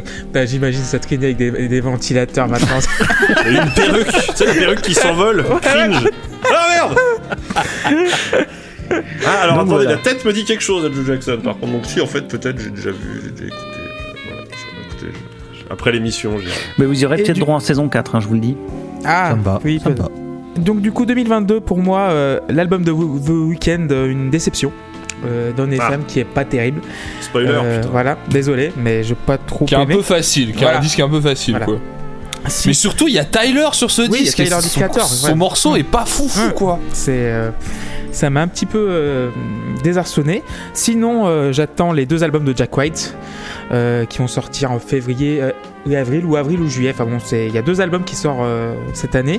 Et vu ce qu'il a fait sur Boarding House Witch, j'espère qu'il va continuer sur cette lancée-là. Alors que s'il en fait deux comme ça, il y en a qui vont mourir ici. Ah bah oui, c'est sûr, je pense. Sinon, oui, Tears for Fears aussi, que j'attends avec impatience, alors qu'ils n'ont pas sorti d'album depuis 2004. Voilà, donc ça fait donc maintenant presque, ça va faire 18 ans. Sinon, un petit coup de gueule sur les prix des places de concert. Ça me fait chier de louper des concerts, parce que les places à 100 balles ou plus commencent à vraiment me courir sur le haricot. Donc, les carrés or, putain, parlons-en, voilà. Les carrés or, voilà. Faut cramer les gens dans les carrés or, voilà, c'est tout, c'est comme ça, je suis désolé. Et Joe Jackson, 32 balles, hein. Voilà, donc bah, quand tu vois par exemple des groupes comme Genesis, je voulais aller les voir à Paris, même si c'est un peu loin à Paris, mais genre 150 balles, faut arrêter quand même. Rage Against the Machine en entrée VIP avec petite bière et verrine à 120 balles, et assis devant les gens alors que tu rentres après, enfin c'est... Ouais, mais c'est assez scandaleux, donc baisser les prix des places ou limite monter les prix des CD, mais c'est plus possible, quoi, parce que ça fait tellement longtemps que les prix des vinyles montent déjà à cause des grosses majors qui ont priorisé pour leurs artistes la vente de vinyles, alors qu'ils avaient abandonné ça, et du coup tous les petits labels se retrouvent zobés à vendre des vinyles bien plus chers, et du coup j'encule tous les gros majors, allez bien niquer vos grosses mères, parce que vous avez jamais cru au vinyle et vous venez pomper cette vague, mais ils vont tuer le truc, c'est bien parce qu'ils vont tuer le truc, donc comme ça au moins... Le Lingua Ignota qui sorti en août, ça a été sold out très vite, le premier pressage, on dit pas de problème, on fait un deuxième pressage, vous l'aurez en mars de l'année prochaine. Très bien. Et sinon, c'est vrai que par exemple, pour rebondir sur ce que tu disais, Loïs, Adèle, qui a piqué le marché du vinyle à tout le monde, parce que c'est elle qui a vendu plus de vinyle, alors que il n'y avait pas de raison de vendre les disques en vinyle, parce que... Cette mode-là aussi, ça m'énerve. Enfin bon, je suis un petit peu Pascal Pro là-dessus, de gueuler contre tout. Oui, il y a un petit côté Laurent Ruquier de début d'année là. Bon, alors là, je vous dis. La seule différence, c'est qu'il y a un vrai argument derrière ta plainte, Clément. C'est quand même quelque chose de fondé. C'est donc parce que les 3 ans qu'on vit sans concert, en plus là apparemment, vu qu'on a le Omicron en ce moment et les jauges, je crois, c'est 2000 à l'intérieur et 5000 à l'extérieur. Ouais, c'est ça. Donc ça me désole de voir le prix des places augmenter, et aussi le marché vinyle qui augmente, parce qu'il n'y a pas raison d'être. Mais sinon en 2022, j'espère que je vais retourner voir un concert, que ce soit à l'extérieur ou à l'intérieur. Et d'ailleurs, puisqu'on parle de concerts, si jamais vous nous écoutez, je vous encourage à guetter les programmations musicales des théâtres municipaux à côté de chez vous, puisque beaucoup d'artistes émergents, comme ils peuvent pas faire de concerts dans des petites salles ou qui sont souvent un peu blindax avec plein de gens debout, et ben se tournent vers les théâtres municipaux pour pouvoir roder un peu leur tournée pour la suite, et du coup les places sont pas chères, c'est subventionné pour les jeunes, donc c'est très cool, allez-y. Il y a plein de jeunes pop chanteurs, chanteuses et rappeurs, rappeuses qui font ça en région parisienne, donc foncez. Bah merci beaucoup Erwan pour 33 du coup. Baby Solo 33, elle joue pas trop en ce moment, mais si quand elle jouera, je serai ravi d'y aller. C'est quelqu'un que j'aime beaucoup. Bah, merci beaucoup Erwan. Clément, donc, du coup, oui, Clément, est-ce que je peux ajouter un petit truc qui m'est revenu, deux petits trucs qui me sont revenus très rapides. Le premier, c'est au moment de la sortie donc, de cet épisode, quelques jours après, il va y avoir le premier album d'un trio lyonnais qui s'appelle Salaud, qui fait une espèce de... Salaud comme Salaud. Qui fait du rock garage bien teinté punk qui est très très bonnard sur le label Bigou Records, qui est aussi un revendant de vinyle à Lyon qui est très très bien. Donc j'en profite parce que j'ai bien aimé le premier single. Et le deuxième, c'est une info que j'avais envie de vous faire parvenir. Je suis tombé sur le nom de l'ancien bassiste de Crystal Lake et il s'appelle Bitoku et ça me fait beaucoup rire. Voilà. Alors il est japonais, donc je suppose que ça se prononce Bitoku, bien sûr. Sans doute. Mais voilà, comme je suis un connard de français, il s'appellera Bitoku. Voilà, et ça me fait rire. Du rire et du Japon. Voilà. Du rire, du Japon et du racisme. Bienvenue sur RMC. Donc vous nous écoutez sur Spotify, Deezer, Apple Podcasts, Ocha et toutes les plateformes de podcast. Et n'hésitez pas à noter les épisodes sur Apple Podcasts et sur Spotify. Et sur Spotify 5 étoiles, c'est toujours bien. Pour vous dire à quel point j'écoute pas l'émission, j'ai voulu aller mettre une bonne note sur les épisodes sur Spotify et j'ai pas assez écouté l'émission pour la noter. Et il en est fier, c'est ça le pire. On s'en branle, on l'a fait, c'est bon, je la connais l'émission. On embrasse Walter et on check du coup de Seb et on va passer à la deuxième face avec Hide Behind. Ah oui, c'est vrai. Allez, deuxième face, oui. Cet album, on parle de... C'est pas mal à parler de musique. Hein. Ah ouais, c'est vrai. On parle d'Elizabeth Colour Wheel et donc du coup, Luc, tu vas commencer sur Hide Behind, Emmett Songs. Hide Behind, ça démarre My Bloody Valentine sous en fait quoi, gros shoegaze avec les gros brouillards de guitare, rythmique très entêtante, mais voilà avec toujours ce côté très punk, très sauvage, j'irais même jusqu'à dire, qui est très en avant, et puis là, paf paf pouf pouf, tour de magie, le black metal, le retour du pont, blast beat et trémolo. Blast beat et trémolo, c'est aussi mon nom de clown pour les anniversaires et les bar mitzvahs. Mais c'est surtout, c'est surtout. Ce sera un super duo, faut le dire. Blast Beat et Trémolo. On fait des trucs de ouf, mais on est interdit dans 5 pays par contre. Mais bon bref. Non et puis voilà, et puis enfin surtout deuxième partie du morceau qui est très intéressante, parce que là on va vraiment aller pour la première fois vraiment plonger dans un truc très doom. Bon petit hurlement de Lingchi qui vient bien. Faire trembler les vitres et les tympans de Loïs. T'as des bons gros riffs qui viennent se taper contre le sol. Enfin voilà, ça souffle, ça fait mal. Mais voilà, j'aime bien parce que ce morceau, encore une fois, on va chercher des sentiments contraires. On te secoue, on te caresse, on te secoue, on te caresse. Et c'est pas, mais je trouve que c'est toujours très très bien fait quoi. Et alors oui, encore une fois, on peut trouver que c'est du pilote automatique. On peut se dire ils avaient peut-être leur petite liste. Alors le doom, ça, c'est bon, c'est fait, on raye du truc. Et ben je m'en fous parce qu'en fait ils ont le droit de le faire et je trouve que c'est très bien fait. Et Hide Behind, il prend 8 sur 10 pour Luc. JP. Alors d'abord saluons l'endurance du batteur, Je sais pas comment il fait pour tenir toute la première partie parce que c'est une cavalcade assez dingue. Après je suis un peu moins fan du morceau, je trouve qu'il apporte justement pas grand chose de neuf, c'est-à-dire qu'on reprend un peu les recettes des anciens. La partie lente quand même est très réussie, je trouve. Je trouve que c'est celle qui me touche le plus en tout cas. Et puis j'aime beaucoup le cri saturé, je le trouve du plus bel effet sur la partie de fin pour terminer le morceau. Donc voilà, j'aime un peu moins que les morceaux d'avant parce que ça fait un peu redite dans les sonorités et dans les constructions, mais sinon c'est pas mal, donc j'ai quand même mis 7. Merci JP. Loïs. Sachez que c'est pas voulu, c'est juste Clément qui me connaît à force de monter la scène et qui du coup ne me donne la parole que quand je baille. Alors je sais pas si ça vous l'a fait, mais alors j'ai trouvé que la prod sur ce morceau était pas très bonne, on va dire. J'ai trouvé que c'était bien plus crade que les premiers morceaux que je trouvais plutôt bien produits, que ça coulait. Là j'ai trouvé que c'était bien plus saturé, bien plus dégueu. On a comme d'hab le shift des 2 minutes 30 et là donc du coup voilà, ils ont fait l'inverse, c'est-à-dire qu'ils ont attaqué par la bagarre et ils ont fait le calme après. C'est pas grave, c'est bien de changer un peu, c'est histoire de dire. Alors ce qui est figé, c'est que les passages calmes, il y a toujours la voix qui repasse vraiment devant dans le mix, mais genre vraiment devant dans le mix. Et Luc enlève son casque parfait puisque je vais dire des trucs qui ne vont pas le plaire. Et alors, ce qu'il faut savoir, c'est que donc là, vous avez vu toute la pause où on a digressé sur pas mal de minutes sur nos sorties, etc., les coups de gueule et tout le tintouin. Mais quand on écoute le disque, très souvent, on le fait donc sur les plateformes de streaming et donc on se le fade en entier. Et donc, à 4 minutes 35, c'est le moment où mon corps et mon cerveau disent non. C'est à ce moment précis où en fait j'abandonne l'album. Le cri qu'elle sort, qui débarque, je peux pas. Plus je l'écoute, plus je rigole nerveusement, tellement ça me fait partir du disque en fait. Vraiment, c'est la goutte d'eau qui me fait que tout le reste après, je suis plus là. Ça marche plus. Tout rentre, ça passe dans mes oreilles, mais j'ai plus d'infos, j'ai plus rien. Ça, c'est mort. Tout se ralentit, je subis ce qui se passe. Je regarde ma barre Spotify toutes les minutes en me disant bah c'est bon, c'est passé. Ah bah non. Et à chaque fois que je regarde, j'ai l'impression qu'il reste encore plus de temps que le temps d'avant où j'avais regardé. C'est horrible. Donc il me reste 3 titres. C'est non. Et je mets 3 sur 10.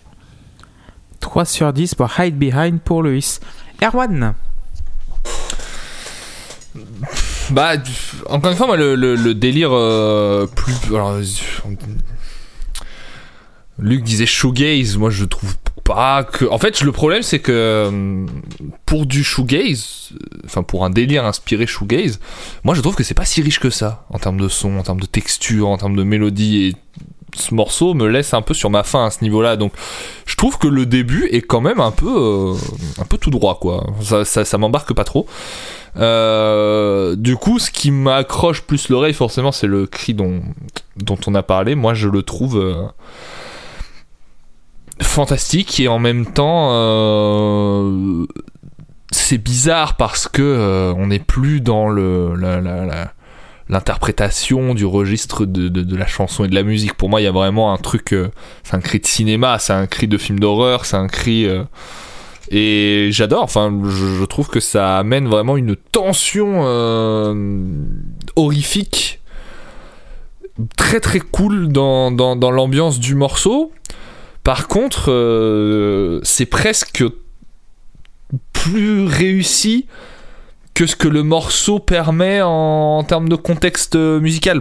J'aurais aimé que le morceau soit à la hauteur de cette interprétation vocale, quoi, sur ce registre-là. Je trouve que c'est pas le cas.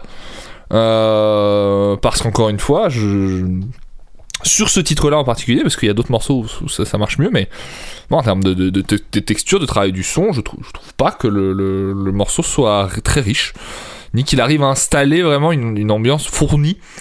Donc voilà, à la fin, je trouve que la fin ça finit par prendre une ampleur, ça le fait bien, encore une fois. De toute façon, toutes leurs fins de titre, moi, je trouve très cool, mais ce sera un 5. Parce que c'est encore une demi-note pour moi. Et Tim, pour finir ? Ouais, alors, comment dire ? Je commence un peu à déconnecter parce que la recette n'est pas des masses renouvelées quand même. Il manque toujours pas mal de choses pour que ça me plaise. C'est toujours un peu dommage. Même critique que précédemment. Et juste, je commence à être un petit peu fatigué de ça. Donc, j'ai mis 5 sur 10.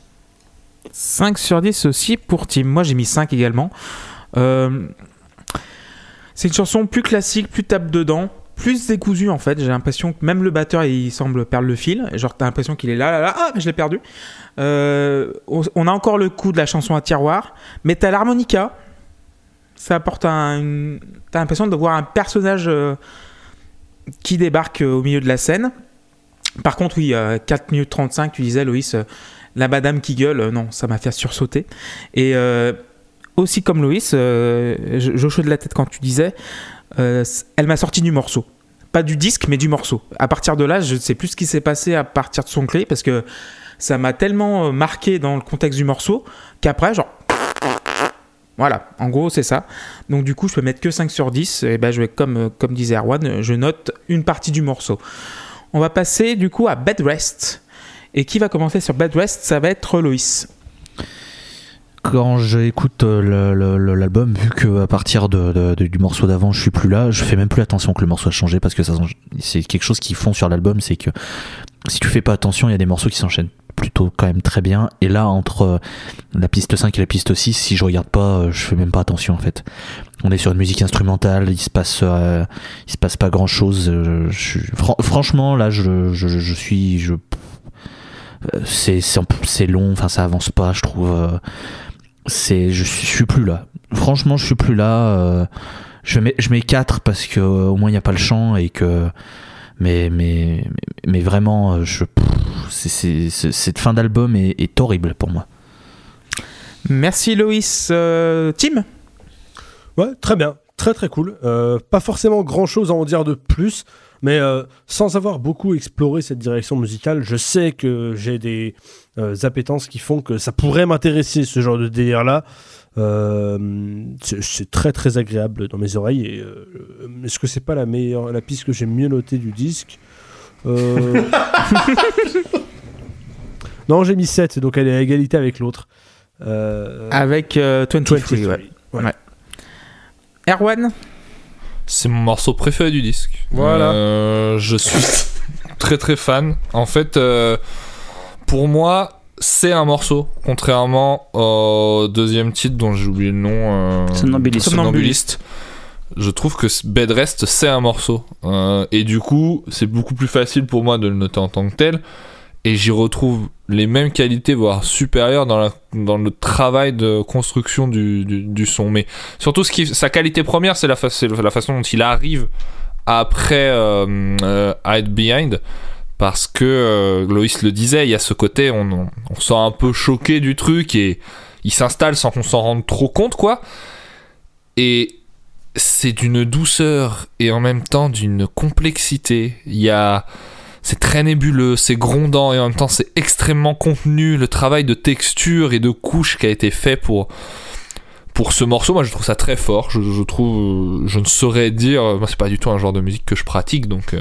En plus ça me fascine un peu, mais comment on fait pour arriver à un résultat pareil? Et je pense en fait que j'aurais pu en sur le moment. Bon alors là on parle d'un, je dis souvent j'écoute les disques qu'une fois moi, donc peut-être qu'au bout d'un moment ce serait plus le cas, mais sur le moment j'aurais pu en écouter 20 minutes quoi. J'étais là, j'étais fasciné. Et comme il y a ce côté, c'est une boucle, c'est quand même quelque chose, il y a quand même une suite, une mélodie. Et ben ça happe beaucoup. Moi j'ai envie de sampler et resampler ce morceau là. Donc voilà, j'ai mis 7 parce que faut pas non plus déconner sur c'est pas non plus une démonstration, mais artistiquement c'est fort et c'est bien pensé dans sa place dans le disque, c'est intelligent. Techniquement, je pense que ce n'est pas simple, donc c'est quand même une performance. Je mets 7 au morceau, voilà. Merci Erwan. Luc ? Oui, j'ai pas grand chose à rajouter sur ce qui a été dit. Effectivement, ouais, voilà, il a cette force de s'insérer après Hide Behind, qui est, ça glisse tellement, c'est tellement agréable, cette espèce de petit. Le glisme, je sais pas, je trouve pas le terme, donc je vais arrêter cette phrase. Néanmoins, je lui note, il a un effet très apaisant, très zen, qui est absolument délicieux. Puis voilà, c'est la pause avant la fin, quoi, avant les 2 derniers morceaux. Voilà, on reprend un peu son souffle et puis derrière, on va repartir aux grandes dames de certains. Mais voilà, donc j'ai mis 7 aussi. JP. Instrumental cool et reposant, on se croirait chez Eno ou dans un grand disque de pop rock. Instrumental cool et reposant, on se croirait chez Eno ou dans un disque de pop rock. Instrumental cool et reposant, on se croirait chez Eno ou dans un disque de pop rock. Non, j'aime beaucoup en fait. Ça va prendre 7. Merci beaucoup JP. Bed Rest, 9 sur 10 aussi pour moi, meilleure note aussi de l'album, avec Somnambuliste, le calme après la tempête.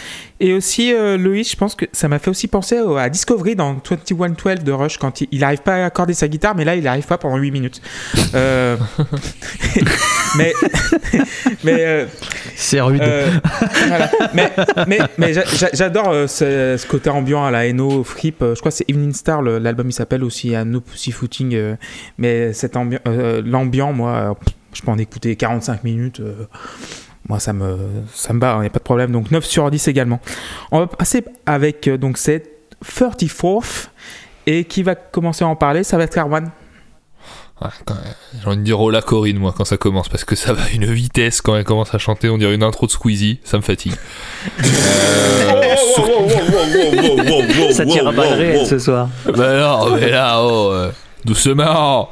Et voilà, en plus, je trouve que ça n'a pas de plus-value, cette partie hyper speed, parce que. Après, peut-être que c'est moi qui suis pas giga sensible à ça en ce moment, quoi, mais. Tout. C'est une vitesse qui ne fait qu'appauvrir ce qu'ils essayent de faire, j'ai l'impression. Ça ne sert à rien d'aller vite pour faire ce qu'ils font là. Je trouve pas que ça véhicule quelque chose d'intéressant. Et ça met du temps en fait à m'intéresser. Il y a juste un moment voilà, où ça commence à taper très fort sur ce qu'on va appeler des instruments par politesse, parce que voilà, ils essayent de faire du bruit. Et là je trouve ça cool, je trouve qu'il y a un côté bordel très organisé qui dans un premier temps tu me dis ok c'est n'importe quoi, vous êtes en train de tabasser des cordes, ça veut rien dire. Et au bout d'un moment le bordel il commence à boucler et tu captes que la boucle qui est en train de se mettre en place. Et du coup le morceau révèle un truc, tu vois, il y a une brutalité qui se laisse exploser, mais mon souci c'est la manière de parvenir à ça quoi. Alors je pense pas que ce soit si intentionnel que ça, de m'emmerder pour m'amener à quelque chose qui soit une révélation, mais là pour le coup c'est vraiment les deux extrêmes quoi. Au début je suis pas du tout dedans, et quand ça commence à mettre des lattes dans des trucs, je commence un peu plus à comprendre ce qu'ils essayent de faire. Surtout que j'aime bien encore une fois la fin parce qu'il y a vraiment un côté silence après l'explosion quoi, cette espèce de silence qui n'en est pas, qui est un peu assourdissant, qui est bourdonnant. Donc voilà, un 5 encore pour noter que ce qui me plaît. Merci Erwan. Luc? Ouais, moi il me fait, la première partie me fait presque rire en fait. Enfin, effectivement, c'est complètement la partie la plus frontale du disque. Enfin, c'est complètement con. Enfin, ça va tellement vite qu'on a presque l'impression que elle chante même plus. Enfin, elle essaye de suivre ses propres paroles, mais elle fait du yaourt par-dessus. Enfin, je sais pas. Moi, j'y trouve une intentionnalité qui me parle en fait. Enfin, voilà, c'est ce côté fougueux que j'aime dans le groupe. C'est ce côté, on se pose pas de questions, on y va, on fait les trucs et tout. Après, la deuxième partie est très très cool. Enfin voilà, c'est drumroll et grosse guitar noise et on cogne et on cogne et on cogne. Mais enfin, je sais pas, moi tout marche. Enfin, j'ai toujours du mal à. Enfin, j'ai du mal à vraiment critiquer ça, je sais pas, j'arrive pas à avoir de recul après 972 écoutes peut-être, je sais pas, mais non, moi je trouve, voilà, ce morceau c'est un petit peu, c'est le surplus d'énergie qu'on lâche, parce qu'il en reste un petit peu, et du coup j'ai mis 7. JP ? Bah, c'est le morceau que j'aime le moins, en fait j'arrive pas à accrocher du tout, à rien. Pas la mélodie parce que j'en vois pas, rythmiquement je comprends pas trop ce qui se passe, ce côté rapide me plaît pas du tout. Alors ça va, c'est la chanson la plus courte du disque donc c'est pas trop gênant en fait, mais voilà, mais du coup elle va quand même se prendre un 4.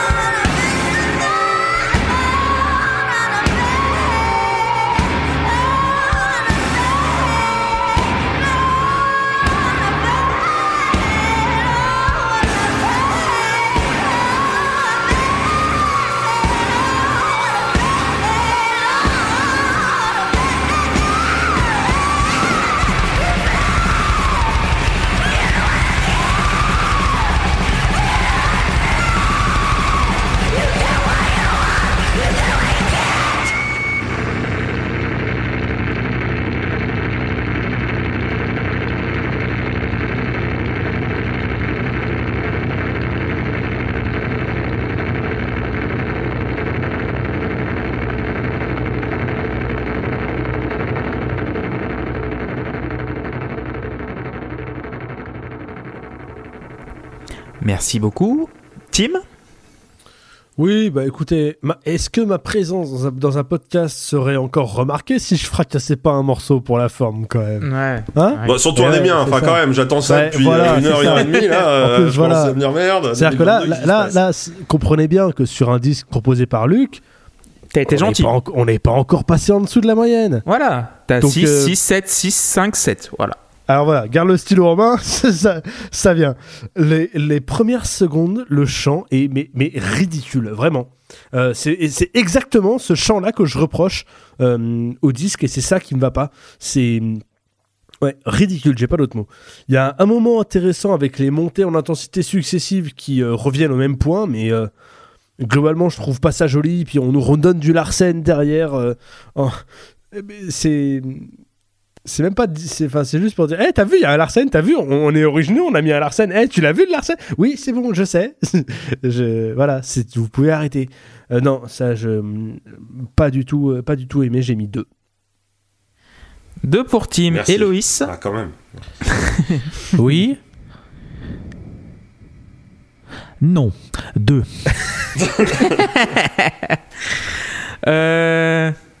Alors, 34th. Nul à chier. Oh là là, voilà. Oh là là. Les termes sont dits. Voilà. Non mais les balles sont réelles. Voilà, c'est le mort. J'arrive pas. J'aime bien le. Enfin bon, je retiens que le côté énervé un peu à la In Utero de Nirvana. Je trouve il y a un petit côté de ça. Aussi le côté start and stop. Le côté start and stop à un moment genre là, pam, ram, pam, ram. Ça j'avais bien apprécié, mais sinon. Ouais, ni fait ni à faire quoi, 3. Pardon. On va terminer, donc du coup le dernier morceau c'est Head Home. Et Tim, tiens, tu peux ouvrir le bal. Est-ce que je vais me racheter ou pas? J'ai oublié mes notes, donc oui ça va. J'ai noté que spécifiquement sur ce morceau il y avait un super travail des textures entre la batterie, la guitare et tout le reste. Il y a un moment ça crée vraiment un truc étourdissant, un truc qui t'emmène, t'es un peu plongé la tête sous l'eau. C'est genre autant ça m'a pas frappé sur le reste du disque, autant sur ce morceau là j'ai trouvé le travail des textures assez génial, particulièrement bien réussi. Mais je pense que le morceau souffre aussi beaucoup de sa place dans l'album. S'il avait été plus haut, il aurait pris une meilleure note.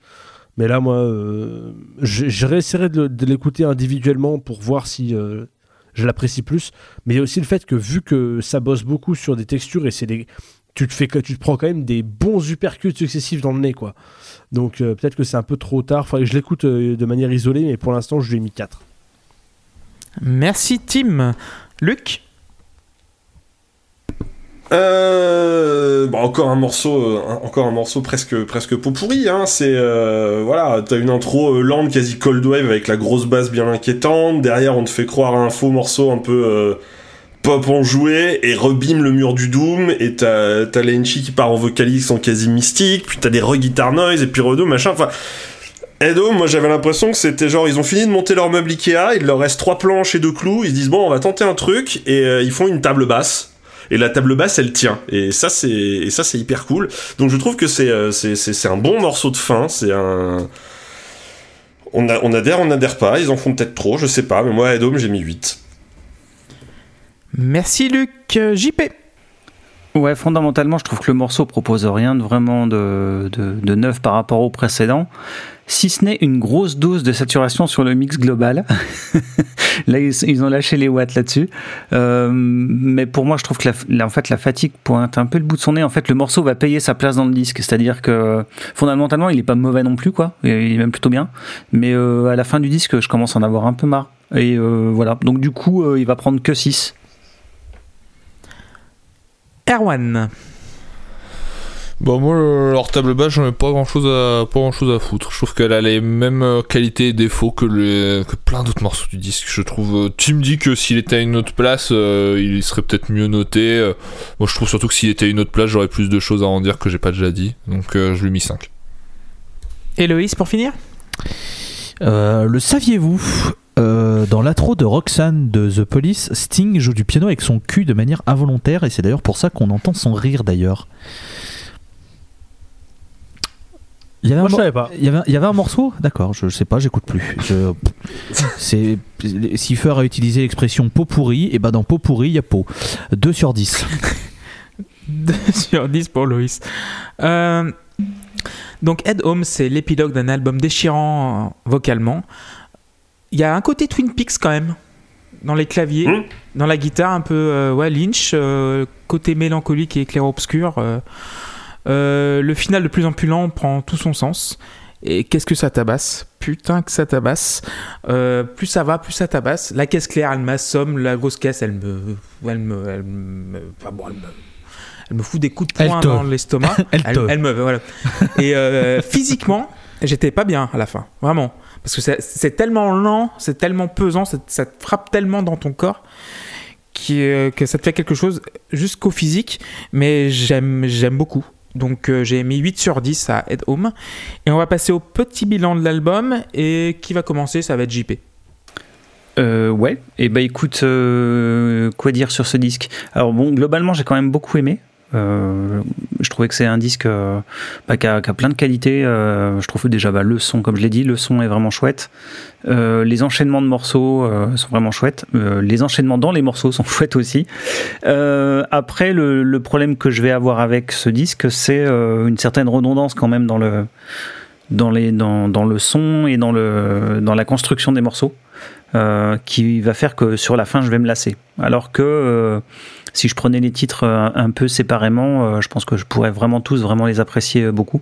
Là sur la fin j'en avais un peu marre, tu vois. Et voilà. Et puis voilà, c'est clairement c'est des musiciens qui savent quand même ce qu'ils font. Et j'aime beaucoup moi la voix de la chanteuse. Donc c'est vrai que ça aide à apprécier le disque, hein. Il y en a où ça a été plus compliqué apparemment. Donc voilà, l'album va prendre un petit set bien mérité. Merci beaucoup JP. Loïs, l'album de 6 titres pour toi. 5 titres et demi. Je vais poser une question à Siffer. L'album de Lingua Ignota que tu nous as prévu, en termes de chant, ouais. On est sur un comment? On est sur un comment, c'est pas pareil. Non mais enfin, elle a une palette vocale plus large, Lingua Ignota. Enfin, il y a beaucoup plus de choses et c'est beaucoup plus virtuose dans l'exécution. Enfin, c'est moins. Voilà. C'était voilà. Ça ma question. Bon, c'est alors, parce que si elle tente plus de choses mais qu'elle les fait moins bien. Non. Okay. Puis musicalement, ça n'a pas grand chose à voir non plus. Non mais c'est très différent. Parce que musicalement, là, j'aime bien, mais je trouve qu'elle chante de manière horrible pour mes oreilles. Je précise, c'est moi, c'est mon avis. J'en fais pas quelque chose de péremptoire, j'en fais pas une généralité. Là, je donne que mon avis. Je trouve sincèrement que ça a été une torture, j'exagère, mais j'ai vraiment pas passé un bon moment en fait. Son chant ne marche pas du tout sur moi. J'ai vraiment trouvé que c'était long. Et très très long. Des fois, parfois je trouve qu'elle chante mais faux, c'est horrible. Le fait que t'as l'impression que des fois elle babole des trucs qu'on panne rien. Comme disait, t'as l'impression que des fois c'est du yaourt, mais ça m'intéresse pas en fait. Parce que tu peux chanter tu peux avoir un fort accent, tu peux chanter en anglais et pas comprendre, je m'en fous. Je veux dire, la plupart des gens qui chantent en gros, je panne des fois rien à ce qu'ils disent, hein. C'est pas très grave. Mais il y a des fois des trucs auxquels je peux me rattacher. Là, j'ai pas pu me rattacher à rien en fait. Et c'est ce qui, je pense, m'a fait sortir un minimum du disque, c'est que j'ai vraiment pas pu me rattacher en rien au chant. En plus du fait que je trouve vraiment qu'elle chante pas bien du tout. C'est dommage parce que musicalement, il y a des trucs qui me plaisent bien. Voilà, il y a quand même pas mal de choses sympas. Ils sont très très forts et je pense qu'ils auront une belle carrière devant eux. Ils trouveront leur public et ils trouveront leur fanbase et je pense qu'ils réussiront à conquérir pas mal de monde. Il y a aucun souci. Mais moi sur ce disque ils me laissent de côté. Très clairement ils ont pris c'est-à-dire qu'il y avait le wagon avec tous les fans et c'était eux en tête du train et en fait ils ont pris les câbles qui rattachaient, ils ont fait allez salut mon pote, hein. C'est le même de Fast and Furious, ils sont partis à gauche, je suis parti à droite, hein. Moi clairement it's been a long time without you my friend, bah très bien, c'est exactement ça. Du coup je vais le noter durement parce que forcément j'ai pas passé un bon moment mais c'est pas... Voilà, c'est pas, je veux pas que ce soit pris comme une sanction méchante, c'est juste ce que j'ai ressenti et je vais lui mettre 3 à cet album parce que vraiment j'ai pas passé du tout un bon moment et vraiment à partir du moment où elle crie dans la cinquième piste, toute la fin de l'album, je la subis, vraiment. Le seul moment où ça a été acceptable, c'est quand je l'ai écouté pour bosser, parce que j'étais focus sur un autre truc et que je faisais vraiment beaucoup moins gaffe à tout ce qui allait, et à la rigueur, ça va, là, ça allait, j'étais moins dérangé, mais t'écoutes, enfin, c'est pas un album que tu dois écouter en bossant, c'est un album que tu dois profiter, tu dois apprécier les ambiances qu'ils essaient de créer, les couches sonores, les couches de guitare, etc. Et moi, ça n'a pas marché du tout. Donc c'est pour ça que je mets 3, mais c'est, voilà, je suis pas rentré dedans. Merci beaucoup, Loïs. Erwan, qu'as-tu pensé de Nocebo ? Bah moi je vais être un peu sévère avec le disque, mais en sachant que je pense qu'une des choses qui me plaît, moi, c'est qu'il est assez immature, cet album. Moi j'aime beaucoup les projets qui sont pas matures. En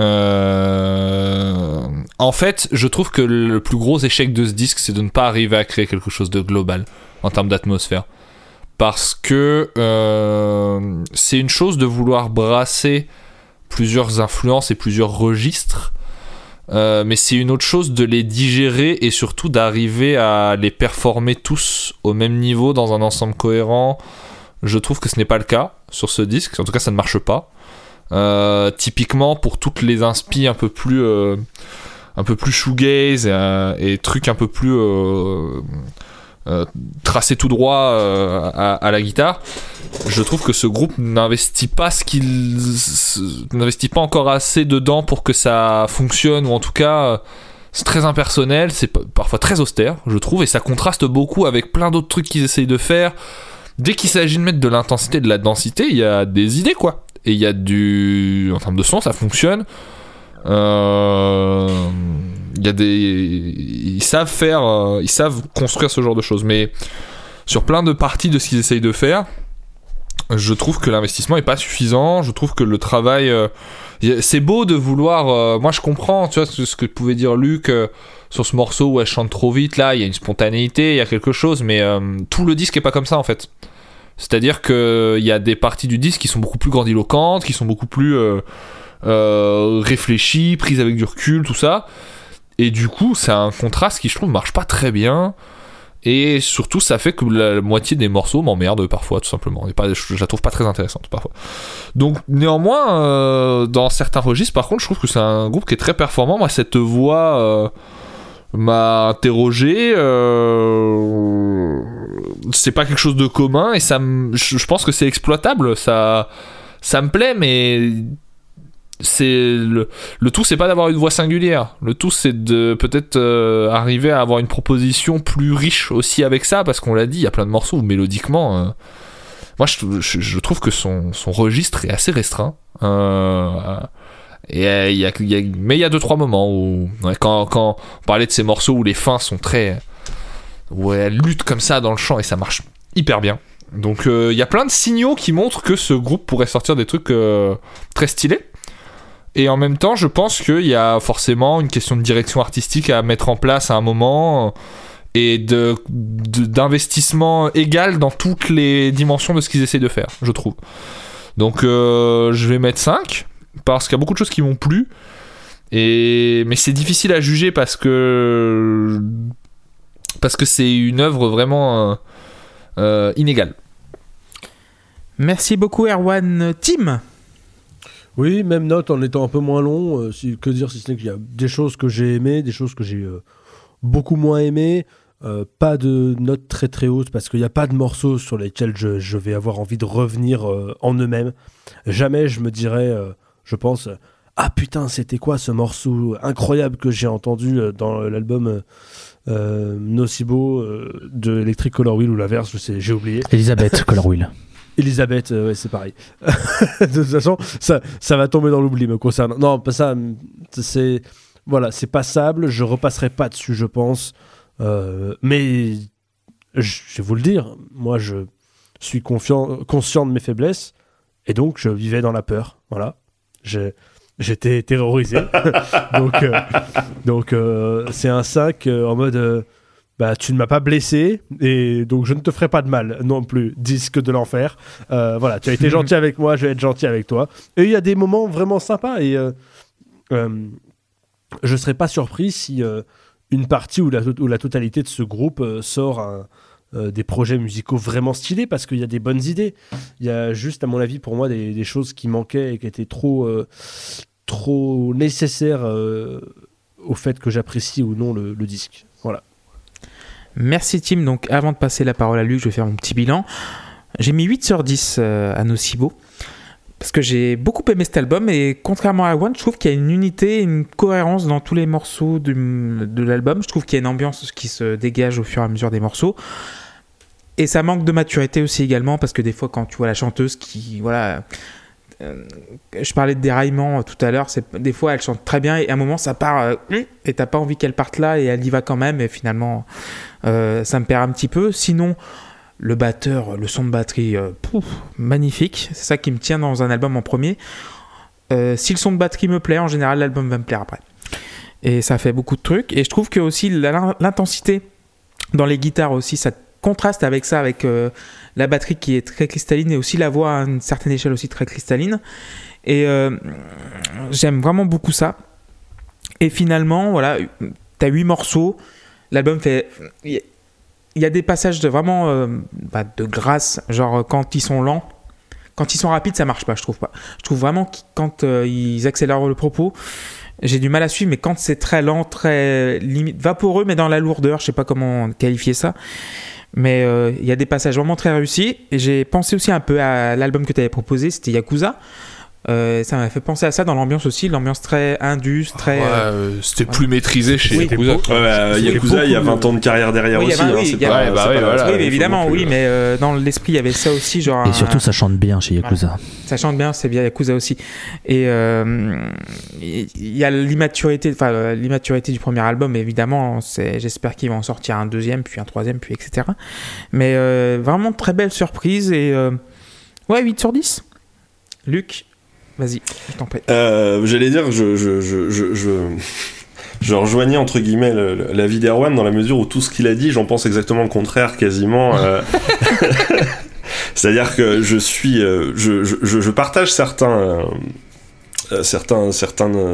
points que tu abordes et tout sur le, mais je trouve que le fait que le groupe arrive à manier énormément de choses, pour moi, crée justement une ambiance globale dans ce disque. Enfin, je trouve qu'il y a, je trouve que Nocebo, c'est un album qui cultive les extrêmes, et c'était vraiment son ambition. Et il va de registres très mélodiques à des choses extrêmement bruitistes, et je trouve que c'est hyper bien fait. Un album immature peut-être, mais je pense que, c'est une formule qui va être un peu bancale, mais en fait il est très mature dans son immaturité, dans la mesure où je pense que de toute façon c'est exactement le résultat qu'il cherchait, c'est-à-dire qu'il voulait sonner pour moi comme quelque chose de très spontané, qui ne se pose pas de questions, quelque chose de furieux, quelque chose de jeune, quelque chose de d'osé. Alors c'est pas parfait, c'est sûr. On peut reprocher ce côté mécanique des morceaux qui vont changer plusieurs fois de registre à des moments un peu peut-être prévisibles et tout. Mais je trouve que ça se fait avec une fluidité folle. Et surtout, je trouve que pour un groupe, comme ça, je trouve que justement les influences sont plutôt digérées de ce côté-là. Enfin, ça fait penser à des choses, mais à aucun moment j'ai pensé vraiment à des copier-coller.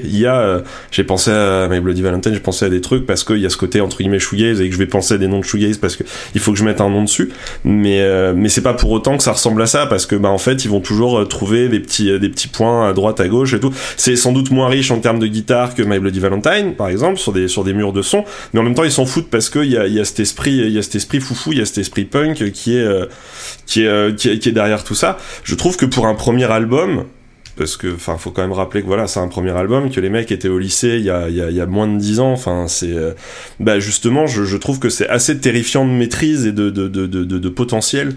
Je vais mettre 8 en fait au final au 10, parce que je pense qu'en plus ils ont vraiment une marge de progression, mais je suis assez subjugué par un premier album de cette qualité. Je le disais, il tourne au moins une fois par semaine chez moi. Là avec la préparation du podcast il a énormément retourné, et je n'arrive pas à m'en lasser. Je suis assez surpris mais assez content du coup au final que les gens n'aient pas été spécialement choqués par la prod, parce que moi je pensais qu'on allait me tomber dessus comme pour Boris ou ce genre de truc en me disant non mais c'est complètement différent. fait, je trouve que la prod, elle est tellement, elle colle tellement à tout. Enfin voilà, c'est ce qui colle à l'image qu'ils ont d'eux, à ce qu'ils veulent faire et tout. Enfin voilà, il y a un côté, ils sont jeunes, ils ont la niaque et ils veulent y aller et tout, et c'est trop bien. Et puis je finis par un petit hommage un hommage appuyé, je sais pas, enfin oui si, mais à Lingchi, parce que moi je trouve que, enfin voilà, c'est une vocaliste avec un potentiel fou qui maîtrise.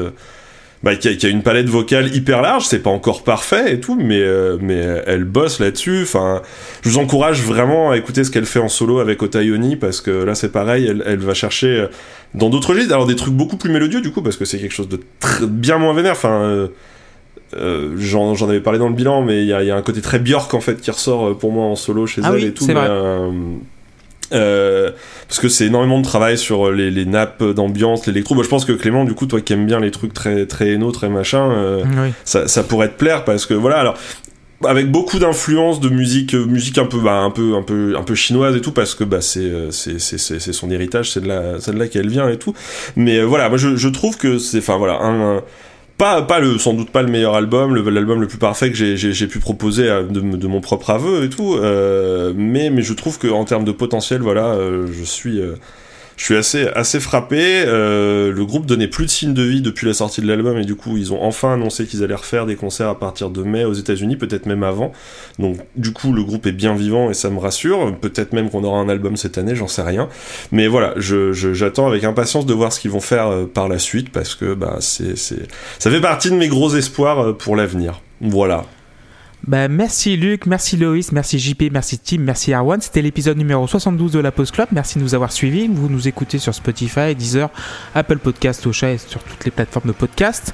Vous nous retrouvez aussi sur Twitter, @pause_club, sur Patreon également si vous voulez aider un petit peu le podcast, sur Instagram et sur lapauseclub.fr. On embrasse Walter et on check du coup de Seb. Et on va se retrouver dans 15 jours donc pour l'épisode numéro 73 avec Youssoufa, Erwan. Ah, c'est dans 15 jours. Ouais, c'est dans 15 jours. Avec un régal, un plaisir de faire cet album. C'est le début d'un arc pour moi dans ce podcast, donc j'ai hâte. Et envoyer des sioux à l'arc. Ouais. On vous embrasse toutes et tous, et encore des bisous. Ciao. Ciao. À bientôt.